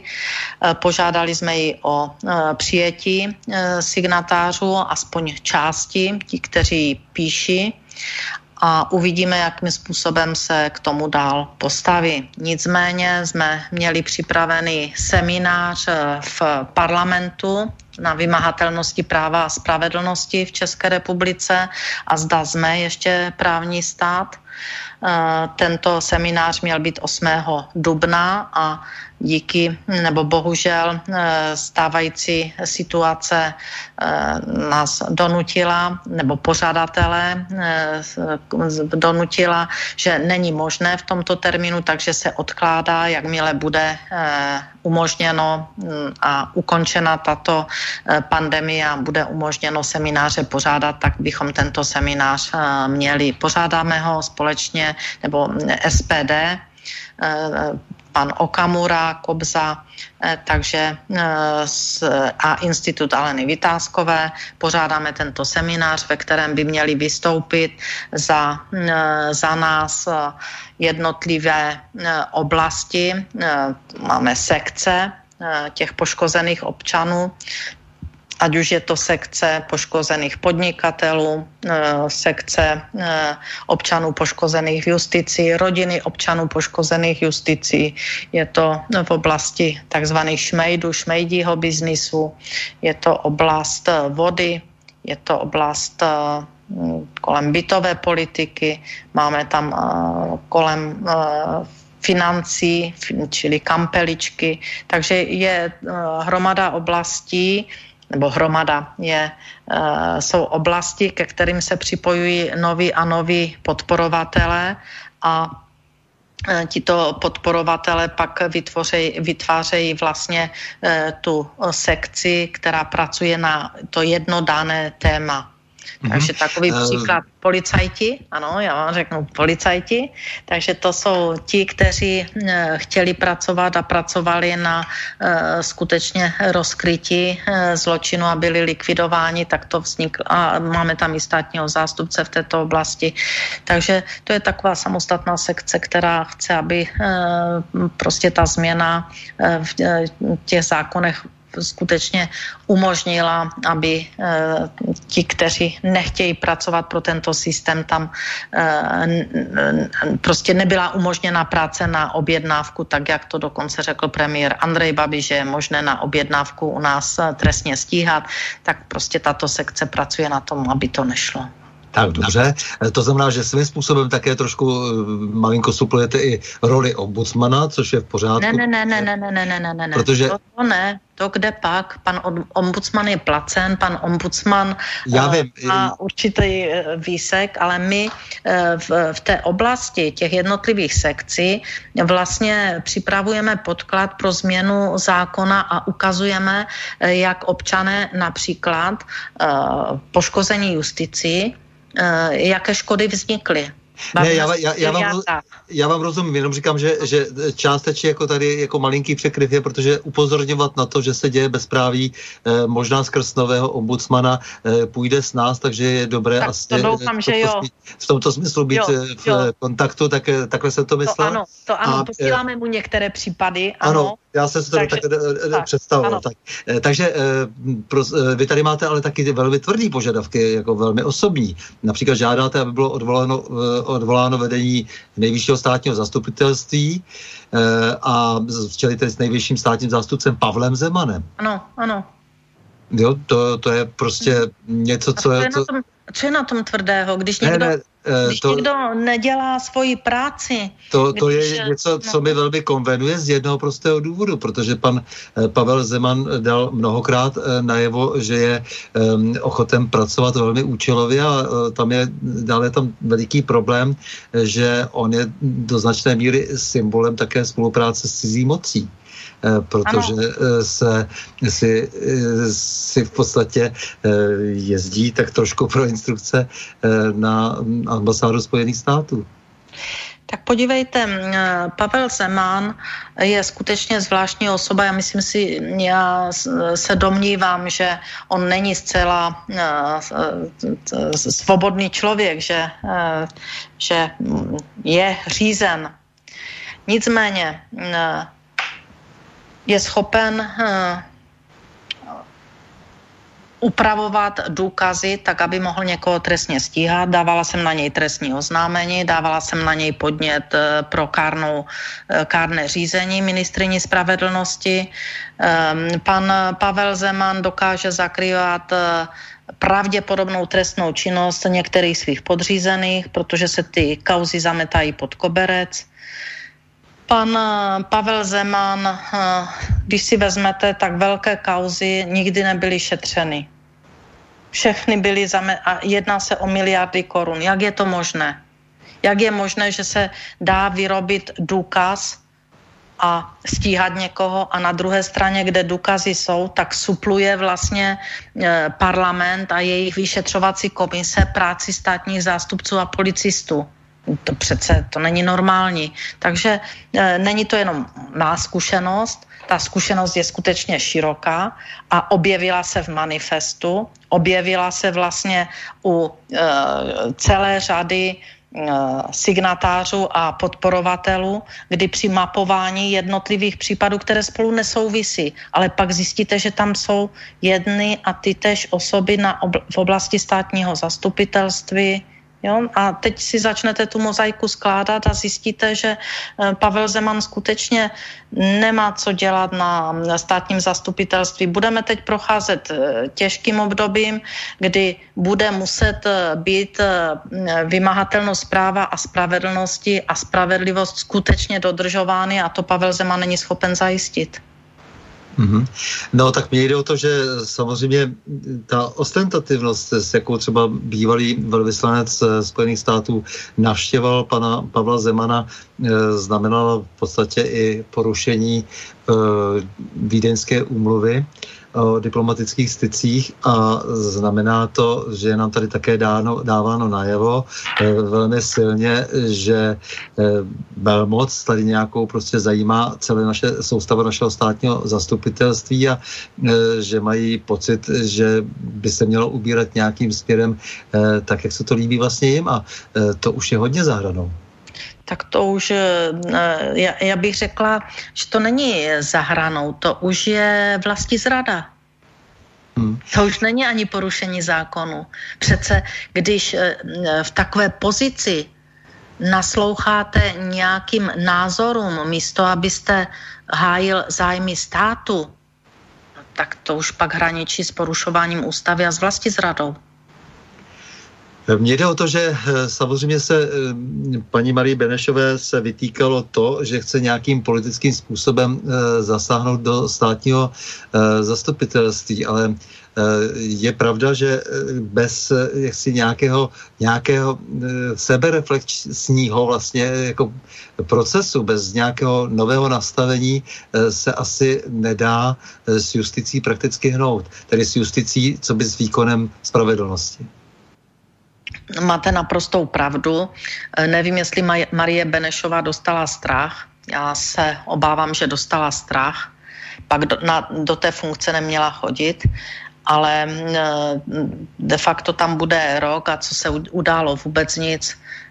Může mě někdo na, v této republice vysvětlit, když premiér Andrej Babiš a paní ministrině spravedlnosti Marie Benešová řeknou, že se u nás dá objednat trestní stíhání, nebo že se dá odsoudit na objednávku, já nevím, jak, jak to přesně um, bylo, ale tady v tomto kontextu zazněly oba dva výroky a oni s tím neudělají vůbec nic.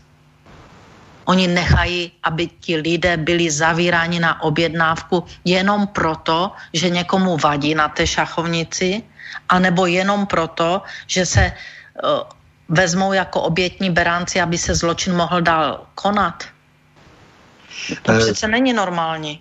Eh, víte třeba i to, že ta kontinuita s minulostí, kdy samozřejmě se mm, prolínají jak si spolu ty, mm, ty, ty, ty, ty věci, které, dejme tomu, kompromitovaly ty lidi navzájem e, minulosti a potom s, zase s těmi novými problémy současnosti po převratu v roce 89, tak víte třeba, že, že státní zástupci, tedy tehdy prokurátoři a soudci, byli nařízení ministra Vitra Jaromírem Obzinou vlastně vyňati z z toho režimu eh, zavazování se státní bezpečnosti ke spolupráci, protože spolupracovali automaticky a samozřejmě. Eh, to též se týkalo i vyšších úředníků státní zprávy a samozřejmě funkcionářů komunistické strany. Já to říkám proto, protože tady se uplatňuje úplně jiné měřítko na všechny ty ostatní, ale nikdo si neuvědomuje, že právě ta provázanost eh, znamená určitou betonáž. To znamená to, že vždycky všichni ty, ty, ty lidi si vlastně přenášejí ty svoje eh, nemoci z toho eh, minulého období do toho současného a tady přibydou ty nové, eh, tak z toho vytváří, se, s tím, se tím vytváří jakási struktura, která se velmi obtížně může chovat svobodně. Tak tu je ještě pak další věc. Když na tebe něco mám, tak tě můžu držet pod krkem a ty budeš pracovat tak, jak já budu chtít. No takže vy jste si, vy jste si takže, vzali samozřejmě velmi silné sousto. Ta, ta, takže eh, tam, tam je eh, ten zakopaný pes. Když jsi milicionář a já tě udělám soudcem, tak ty budeš šlapat brázdu tak, jak eh, bys ji nikdy nešlapal, kdybys byl svobodný a nebyl zatížený tady touto minulosti. Takže i v tomto můžeme brát, že to není z neznalosti, ale mnohdy i účelově takto uděláno. No tak já to říkám také na konto lustračního zákona, který uh-huh. se nedotkl těchto struktur vůbec, protože ano. samozřejmě na, v tom nařízení ministra vnitra Jaromíra Obziny, uh-huh. federálního ministra vnitra ČSSR z roku 78 se tedy praví toto.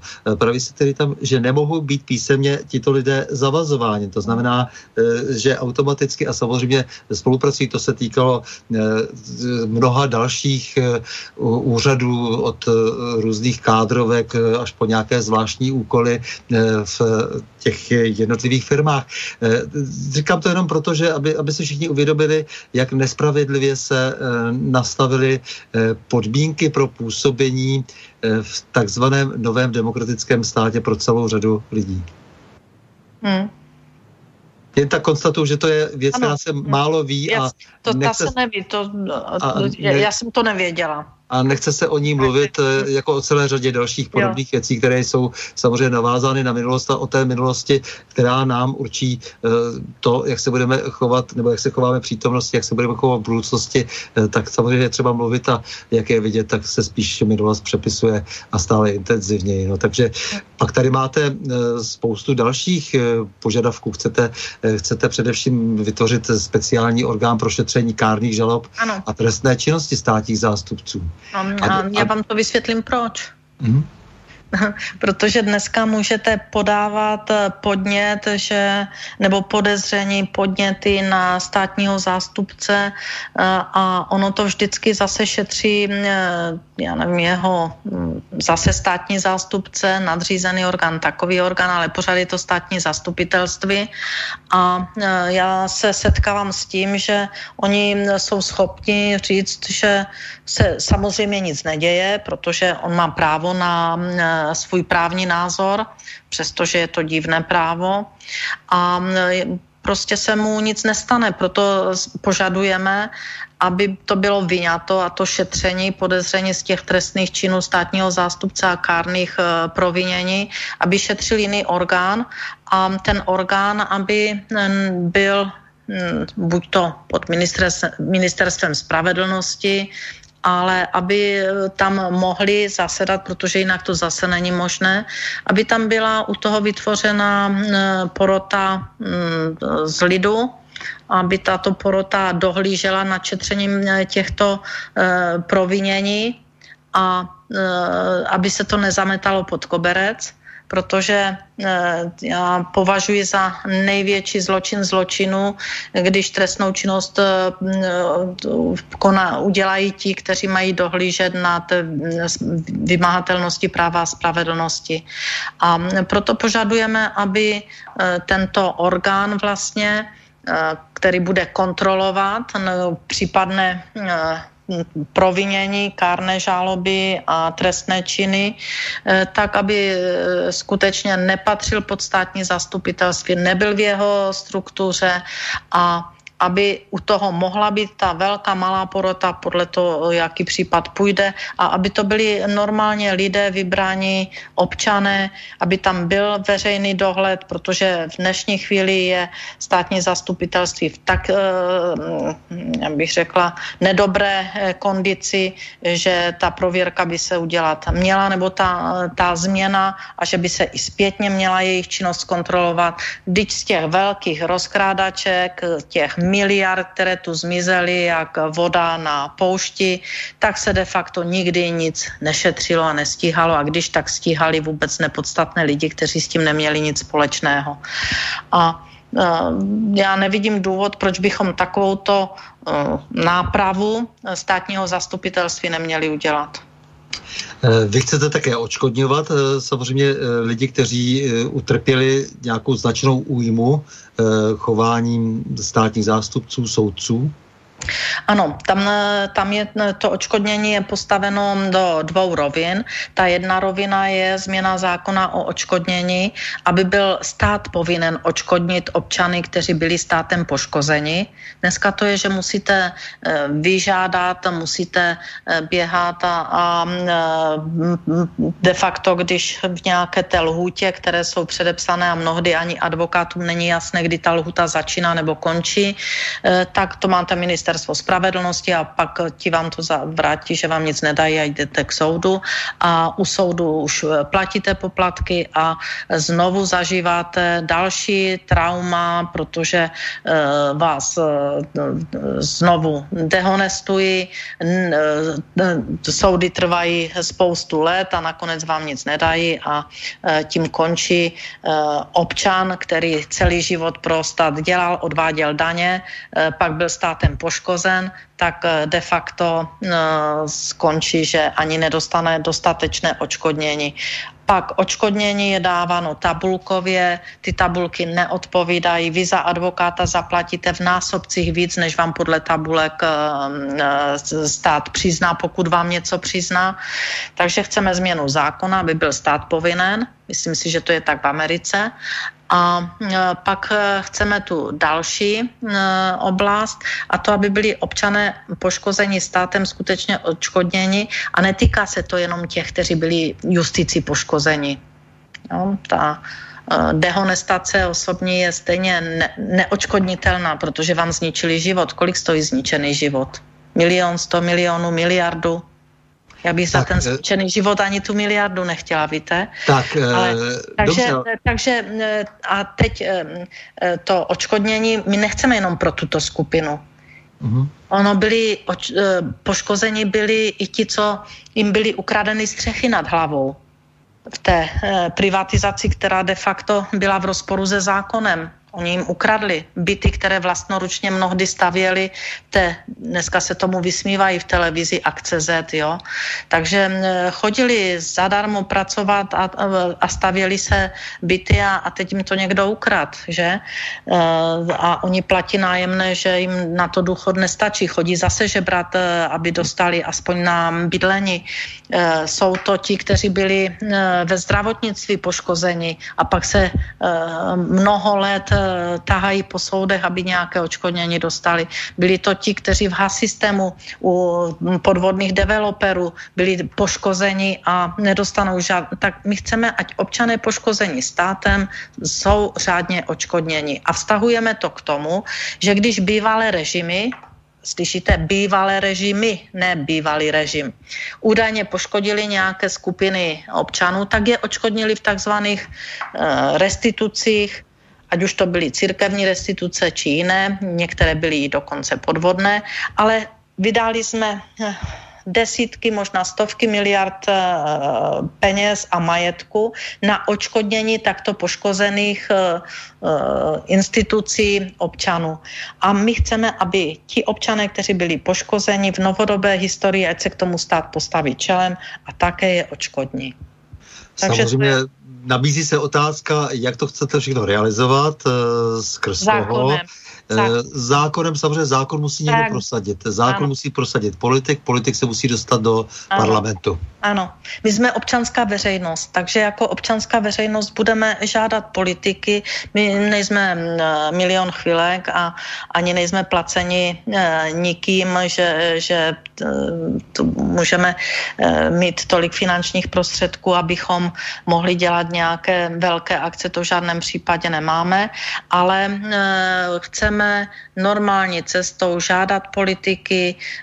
Já si myslím, že ten tlak, že nás bude víc, že ten tlak bude větší a já si myslím, že politici budou muset začít tu občanskou veřejnost vnímat, že to je součást tady tohoto eh, státu, že my upozorňujeme na nedostatky, na to, jak bylo některým z nás ublíženo a proč by neměli být uh, tito lidé očkodněni. Já věřím, že se najdou politici, kteří touto cestou budou chtít jít a nebudou brát občana pouze jenom volbám a pak čtyři roky ho nechtít vidět, že se skutečně postaví k tomu očkodnění tak, se postavili k očkodnění v restitucích. No je to v každém případě běh na dlouhou trať, to si určitě uvědomujeme, ale prostě eh, asi by bylo také dobře, kdybychom uměli třeba v těchto věcech oslovit eh, eh mladou generaci. Eh, jak si myslíte, že se dá dnes komunikovat s lidmi, eh, kteří pouštějí vysoké školy, zvláště ty školy humanitního zaměření a potom nám tady teda tvoří eh, ten, ten, to, to, to se skupení na té, na té Eh, leté a pak tady vykřikují nějaká klajšaltovaná eh, hesla v podstatě. Podívejte s mladou generací, tak vždycky eh, pa, pardon, pardon máme, máme telefon, takže dáme mu raději přednost ano. ještě. Dobrý večer, panovotný, a pozdravujem hostia. Dobrý večer. Nejak, Dobrý večer. Dobu vám nějak, nějak častější a možná jediný volám. Uh, chcem sa vás opýtať, na ten biometan. Nie je to náhodou drevný plyn, nie je to získavanie chemickou cestou um, tzv. syngasu alebo drevného, drevného plynu, čo ste ne. spomínala, ten biometan? Ne. Mm-mm. E, biometan se dělá z bioplynu e, pak e, čištěním. Ale jakým spôsobom vzniká? Lebo napríklad bioplynky klasické používajú zelenú hmotu, ano. pôsobením bio, baktérií v rámci tých Ano, Bioplin, v bioplinkách a, eh, buď, a eh, ano. Uh, je to skoro čistý metán ta, a podstate z tej bioplinky tie, tie baktérie produkujú hlavne metán, to je nejaký 80-90% metánu. A potom ten, ten, ten biometán, o ktorom hovoríte, nepoznám. Ale poznám plyňovacie stanice syngasové, ktoré určitým spôsobom s veľkými technickými problémami vznikli a mám jednu snať pozitívnu skúsenosť s tým, že používa sa, alebo začali sa testovať e, splíňovanie, nie spaľovanie plastov a za veľmi zaujímavých výsledkov, pretože premena energie z plastu splíňovaním a elektrínu má najvyššie percentuálne možnosti oproti napríklad spalovaním v spalovnách. to elektrárne, nazvime to 500 kW alebo 1 MW, v podstate môžu byť lokálne rozmiestnené. Otázka je, aby to fungovalo, pretože toho plastu je neuveriteľne veľké množstvo a v podstate sa nevie, čo s ním.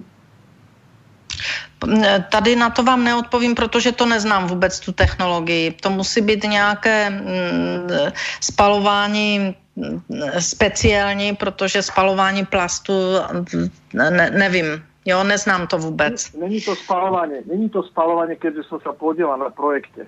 Ano. A tak dále. Poznám ho velmi detailně, konec konců. Ano. Je, Takže... je to splíňovanie. Nie Splinovanie. Mm-hmm.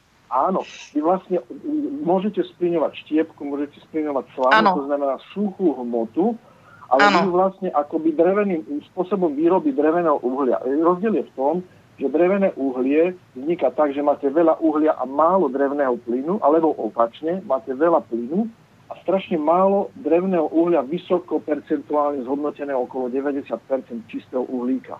Ale do, to teplo, to tlenie sa používa iba na ohrev, dokonca existujú projekty s, s elektrickým ohrievaním a ten plyn je potom bohatší. Nemá, nemá zkrátka dusík, dá sa to vytesniť ale to teplo sa používa iba na ohrev a vlastne ten materiál sa premení na plyn. Ale ten plyn je horúci, musí sa schladiť a musí sa čistiť. Rýchlo, mm-hmm. To je technologie, kterou neznám. Přiznám se, že, že neznám a může být Moc... zajímavá. Moc děkujeme. Já si myslím, že na to téma vůbec pracování odpadů a zejména plastů, na to bychom si měli udělat určitě někdy nějaký pěkný večer, protože, eh, protože zatím se odevšat spíše dostáváme poplašné zprávy, eh, že se s tím plastovým odpadem nic nedělá, naopak se zaváží celé země eh, s tím svědectvem a pokud se tam nepálí přímo někde v jámách, tak mnoho, mnoho kilometrů moří a vlastně, vlastně nějakých skladových prostor v Nigérii nebo v Indii je zničeno právě díky plastům.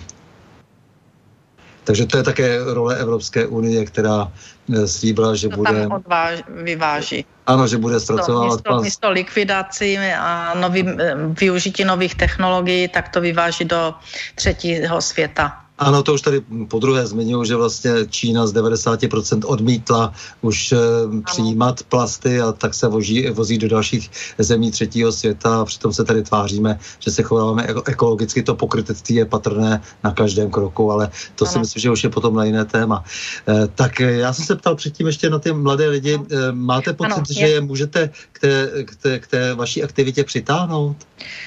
Eh, víte, mladí jsou specifičtí, stejně jako když my jsme byli mladí, taky jsme eh, měli svůj rozum a, a svůj názor na svět, oni jsou úplně stejní. A jak je, jak je přitáhnout, eh, ono je to složité, oni ten život skutečně vidí trošku jinak, jednodušeji, ale myslím si, že když uvidí, že nemají kde bydlet, že bydlení je pro ně nedostupné, že eh, byt, ve kterém bydlela jejich babička, de facto jim mohl patřit, nebo mohli, mohli v něm uh, skutečně za pár korun bydlet. A uvidí, že ta babička může dostat očkodnění za to, že ten, ta střecha nad hlavou jí byla ukradena. A oni si pak budou moci, já nevím, za její pomoci pořídit bydlení do budoucna tak si myslím, že ti mladí se budou taky zajímat, proč jejich rodiče byli okradeni, protože tě, těch mladých se to teď v této chvíli moc netýká. Ale mohli být uh, okradeni, uh, proč byli poškozeni státem. Uh, takže může to být soudržnost té rodiny, že ti mladí si řeknou, tak naši byli poškozeni, tak ať dostanou očkodnění. Proč by neměli dostat? Vidím, jak trpí takže mm, si myslím, že to může jít přes generace tady tímto způsobem, protože dneska vidíme, že eh, stačí eh, tato epidemie a ty rodiny se přece jen trošku stmelují a eh, začínají, si, mm, začínají se mít víc rádi, mám aspoň tento pocit, jak, to pozoruju. A že tady toto mm, očkodnění těch poškozených občanů státem může vést k tomu, že, je, že se ti mladí k tomu přidají a řeknou, řeknou, tak proč by mý rodiče a prarodiče neměli být očkodněni, když byli poškozeni. No mě jde to, o to, aby ti aktivisté, kteří často eh, dělají věci, které eh, vedou i k nenapravitelným škodám, eh, tak aby, dejme tomu, ta jejich aktivita byla usměrněna správným způsobem. A to je asi na nás starších, abychom je přece jenom dokázali nějakým způsobem přitáhnout k tomu problému, ale on to vždycky skončí tím konstatováním, že musí být ještě asi hůř. Tak, Podívejte, jsou eh, dvě možnosti. Buď nebudete dělat nic a budete se dívat, jak, jak zlo roste, pak se jste součástí toho zla a tím, že jenom přihlížíte, ale když máte možnost něco dělat, tak bychom se měli snažit o to, aby se zlo dál nerozrůstalo. Mm-hmm. Jak vnímáte teda ten současný koronavirus a to všechno dění kolem něho, respektive všechna ta politická opatření, zdají se vám adekvátní nebo přehnaná? Podívejte, je to určitě celosvětově něco, co jsme doposud nezažili. Aspoň já si nepamatuji, že by něco celosvětově se takto vyvíjelo. My nevíme, co to udělá a do jisté míry nevíme, odkud to vzniklo a jak dlouho to bude trvat a jestli to skutečně bude mít takový fatální dopad, eh, tak jak se dneska eh, lidé straší, a nebo to skutečně projde jako eh, chřipka, takových epidemií skutečně už jsme zažili zase mnoho. A Berte, že v České republice zhruba ty 2000 eh, lidí zemře na následky eh, chřipky, eh, ale mm, tady ta opatření já nedokážu posoudit, do jaké míry přišla brzy nebo pozdě. Já spíš hodnotím to, že jsme nebyli připraveni na to, abychom zajistili občanům alespoň roušky, alespoň dostatek Eh, desinfekčních prostředků, ale ty roušky je základ. To, to prostě nedokážu si představit, jak to, že to není. To je jedna část, ale fatální selhání eh, pro zdravotníky, no tak to prostě tady už jsme někde jinde. To už ten stát selhal a to už nehovořím o Evropské unii, tu už teď vůbec nehodnotím. Takže stát v této oblasti eh, selhal, že nezajistil Eh, ten, to základní hygienické, eh, ty zdravotnické potřeby pro zdravotníky a samozřejmě pro občany, ta, abychom v třetím tisíciletí si šili doma roušky a brali to jako, že, že to je výborné, no tak já to jako výborné nevidím. Já si myslím, že to jsou věci, které měly být k dispozici, protože se vědělo už ke konci roku, že něco takového existuje. Uh, to je za prvé. Eh, za druhé, eh, nechápu skutečně, eh, kdo je zodpovědný za to, že nejsme vybaveni jako občané a zdravotníci jestli je za to, čili já už jsem eh, jako institut jsme žádali ministra zdravotnictví, ať nám sdělí, eh, kolikrát zasedala eh, epidemi, epidemiologická komise, státní epidemiologická komise, kdy ji svolal protože chceme vědět, jak pracoval v této oblasti, eh, chceme vědět eh, zodpovědné osoby za to, že zdravotníci nemají eh, zajištěnou základní, to základní zdravotnické vybavení a proč to nemají občané, taky chceme vědět osobu, která to zavinila. A já si myslím, že to došlo k fatálnímu selhání zodpovědných orgánů v této oblasti a bude to mít vliv na poškození zdraví občanů, což je, hm, si myslím, že velmi závažný trestný čin. Eh, jste žena, zdá se vám, že je v pořádku eh, taková ta současná genderová ideologizace? Vůbec, to je hrozné. To je hrozné. Já si myslím, že to je špatné, že to tak nemá být. Prostě žena je žena a ženou by měla zůstat, i když dělám, já nevím, ve vysokých funkcích, tak by vždycky měla zůstat ženou. A mm, já to prostě nemám ráda, mně se to nelíbí, nemám ráda kvóty, e, prostě si myslím, že já jsem k tomu e, nedospěla ještě abych to schvalovala. To je moc dobře, takže kvóty nepotřebujete, to jsem rád. Ne, ne, že to, ne, ne, nepotřebujete, nepotřebujete, aby byly nějaké kvóty do představenstv, správních rad a dozorčích Ano, rad. že tam musí být dvě ženy, tři ženy, že tam musí být to a teď, a teď se to hodnotí a to, no prostě ne. To, já myslím, že to je velmi špatně uměla jste se svojí schopností obhájit vždycky sama, samozřejmě. Sam, já, já si myslím, že je to těžší, to nebudu vykládat, že to pro ženy určitě je těžší, hodnotí se vždycky přísněji ta žena než muž eh, v nějakých funkcích, ale eh, jsem zásadně proti kvotám, jsem zásadně proti nějakému nařizování a ty regulace nemám ráda. No váš vztah Evropské unie, ten už jste několikrát eh, popsala v podstatě, nebo nepřímo jste vyjádřila e, svoje nadšení e, vůči Evropské unii. Eh, tak já vám, ho ještě, já vám ho ještě dokreslím, ale na posledních událostech, ano, eh, tak jako Evropská unie eh, teď v této oblasti, kdy je zdravotně ohroženo, jsou zdravotně ohroženi občané, všichni, to není, to není jenom nějaká část profese, tak totálně selhali. Když vezmete tak do Itálie, kde je katastrofální situace, podle toho aspoň, co nám říkají média. Zase to musím um, říct, že to skutečně znám pouze z médií. Uh, tak uh, tam na pomoc nakonec jedou Rusové, čili ti Rusové, který, uh, které, na které Evropská unie dávala sankce, takže ti jedou pomáhat eh, de facto Italům a nejen eh, zdravotním eh, vybavením, ale i lékaři. Nakonec Číňané, kterým kteří taky jako z Evropskou unii, Evropská unie nemá moc ráda, nebo aspoň Česko se něk, někteří politici k tomu takto vyjadřují, eh, tak, eh, no politici, jestli pan primátor Hřib je politik, ale je politik, eh, tak ti jedou nakonec pomáhat Evropanům. Takže já tomu nerozumím. Co udělá Evropská unie na pomoc Itálii? No, pikantní ještě, když jsem jedu ty Rusové, bylo, no. že, že pan Štětina eh, prohlásil, že to je v podstatě to samé téměř jako okupace Krymu, protože nepochybně přijdou zelení mužičkové, kteří budou okupovat Itálii.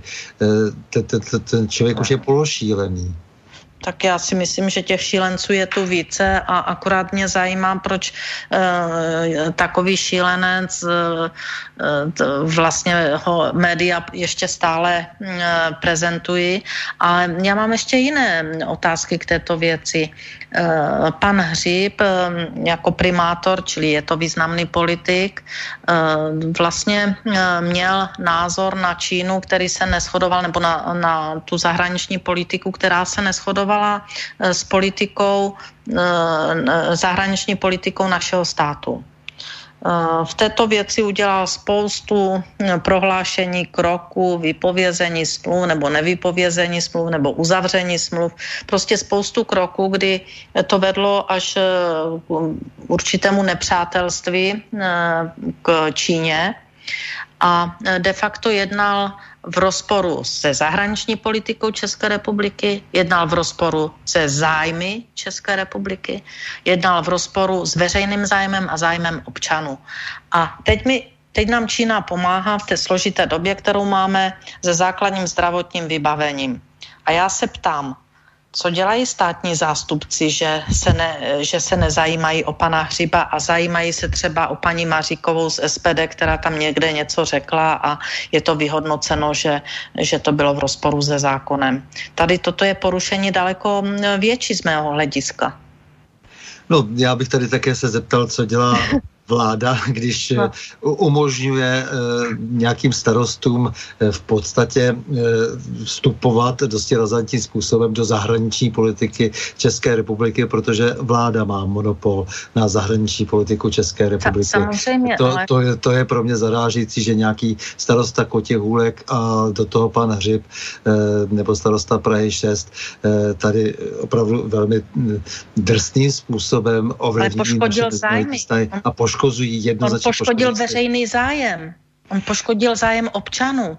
No a dokonce, dokonce bývalý eh, nebo kandidát na, eh, na prezidenta eh, Pavel Fischer, současný tedy senátor, prohlásil, že klaněcem čínským rouškám, nebo jak to řekl, hraničí s vlasti zradou nebo s velezradou, tak používal, dneska už to ten, ten termín taky tady padl zase v jiném gardu, tak on používá tento termín už i vůči té normální dodávce roušek z Číny. Tak eh, do takové absurdní situace jsme se eh, dostali. My nesmíme přijmout ani tu pomoc už. Nicméně... No, podej, ptám... oni, oni asi fasují ty roušky, ale pojďte to říct tady těm lidem na ulici, kteří chodí se šátkem anebo si šijou nějaké hruzy doma. Buhy z jakých hader, protože se, se vůbec sám... neví, z čeho to má být, eh, z čeho rouška má být, teď de facto by měla být desinfekční, měla by se vyhodit eh, po použití, pokud to nemá nějaké zvláštní filtry s nanotechnologiemi. A když tady tito chytráci mají ty moudré řeči, tak ať to přidou říct těm lidem. No ne, já se spíš, spíš tam, co udělali pro to, aby se e, třeba hned v této zemi začaly roušky vyrábět. E, to je jenom na iniciativě. Tady jsou te- textilní e, průmysl se e, dostal Zničil. do pasti, zničil se, e, tak snad ještě bylo možné e, ušít třeba roušky. Hmm. Zdravotní průmysl se zničil. Eh, zničila se celá odvětví a zničil se hlavně, eh, zničily se hlavně strategické podniky. To je nezapomenutelné, takže byl to pokus ještě sáhnout i na sítě, dokonce to vy můžete, musíte velmi dobře vědět, eh, přenosová soustava a tak dále. To se nepovedlo. Naštěstí, ale to maceřské chování k strategickému průmyslu je děsivé. Tak se zlikvidoval. No, já si myslím, že už se blížíme k závěru, protože přece jenom 22-28. Je, jde. Tak, mm, já váženě, vážená paní inženýrko, já vám eh, děkuji nejenom za ten rozhovor, ale eh, především za tu vaši houževnatost, protože eh, vy jste jak jste to říkala, vy jste drzá holka ze Severní Moravy, nebo někdo vás tak nazval? No, mě tak nazvali a dokonce mě založili v nějaké době na to webové stránky. A ty webové je... stránky ještě, ještě jsou, ale už budou končit, takže... Mně se to strašně líbilo. v, té, v té nějaké době před pár lety a možná pěti lety, nebo tak nějak, nebo čtyřmi, tak mě založili webové stránky na Drzá holka a tam uh, prostě uváděli. Jo, mně se to strašně líbilo a říkal jsem si s touhle eh, paní bych chtěl někdy mluvit a to se mi dneska povedlo, takže, eh, takže eh, jsem strašně rád za to, že, že dokážete vlastně tu nespravedlnost obrátit v energii nápravy, to je hrozně důležité a že jste se nevzdala, ukázala tak trochu cestu všem dalším, kteří se dostali pod ty kola politické, byrokratické nebo justiční zvůle. No, takže naslyšenou, naviděnou a nashledanou. Já vám, já vám musím říct ještě na závěr, protože je to československé, že? Eh, tak na závěr eh, možná, eh, že takový příklad ze Slovenska před pár týdny, kdy tam začali vlastně zatýkat nějaké prokurátory, stát, soudce, soudce pracovníci ministerstva spravedlnosti, nějaké advokáty, exekutory, kteří jsou podezřeli z toho, že kromě toho, že mařili spravedlnost, tak praco, pravděpodobně spolupracovali s organizovaným zločinem, eh, tak já to považuji za první eh, krok vlastně k očistě justice a na pra, nastavení vymahatelnosti práva a spravedlnosti a strašně eh, Slovákům fandím a věřím, že u nás to nastane taky. Já jsem o něčem podobném psala ve své knize, která vyšla v roce 2018 a ta se jmenuje Vrazy v taláru, je to třetí díl Solárních baronů, poslední, to je trilog, trilogie Solární baroni a tam o tom píšu a, a skoro jsem se úplně trefila, jak to bude probíhat. No, e, přesto bych počkal, přece jenom nějaká prezumce neviny a už jsme zažili těch e, bouří ve sklenici vody hodně, e, tak abychom nebyli znovu zklamáni, aby se nakonec neukázalo, že se právě třeba někomu, někomu křivdí a nebo že se zase někdo já to, vynechal, kdo, kdo by měl... Já to nechci hodnotit, já jenom beru, že prostě tento krok nastal, že tam došlo snad k nějaké spolupráci s člověkem, který se měl měl podílet pravděpodobně na vraždě toho mladého hocha, jeho snoubenky, takže pokud je tam skutečné maření spravedlnosti a je tam e, účast na nějakém organizovaném zločinu, tak pak e, je to velký krok od Slováku, že se vůbec e, opovážili do těchto pater sáhnout. Takže uvidíme. Mm-hmm. Ještě jednou vám moc děkuju. Já taky. Hezký večer. S vámi, milí posluchači, se také loučím a to s přáním mějme se rádi, buďme svobodní, zpříjmení, nevěšme hlavu. Stojíme při svých bližních i národech. Nepřátel se nelekejme a na množství nehleďme. Pořadu na Prahu změn se uslyšíme opět za týden, v pondělí 23. března v obvyklých 20 hodin a 30 minut. Naslyšenou a do počutě.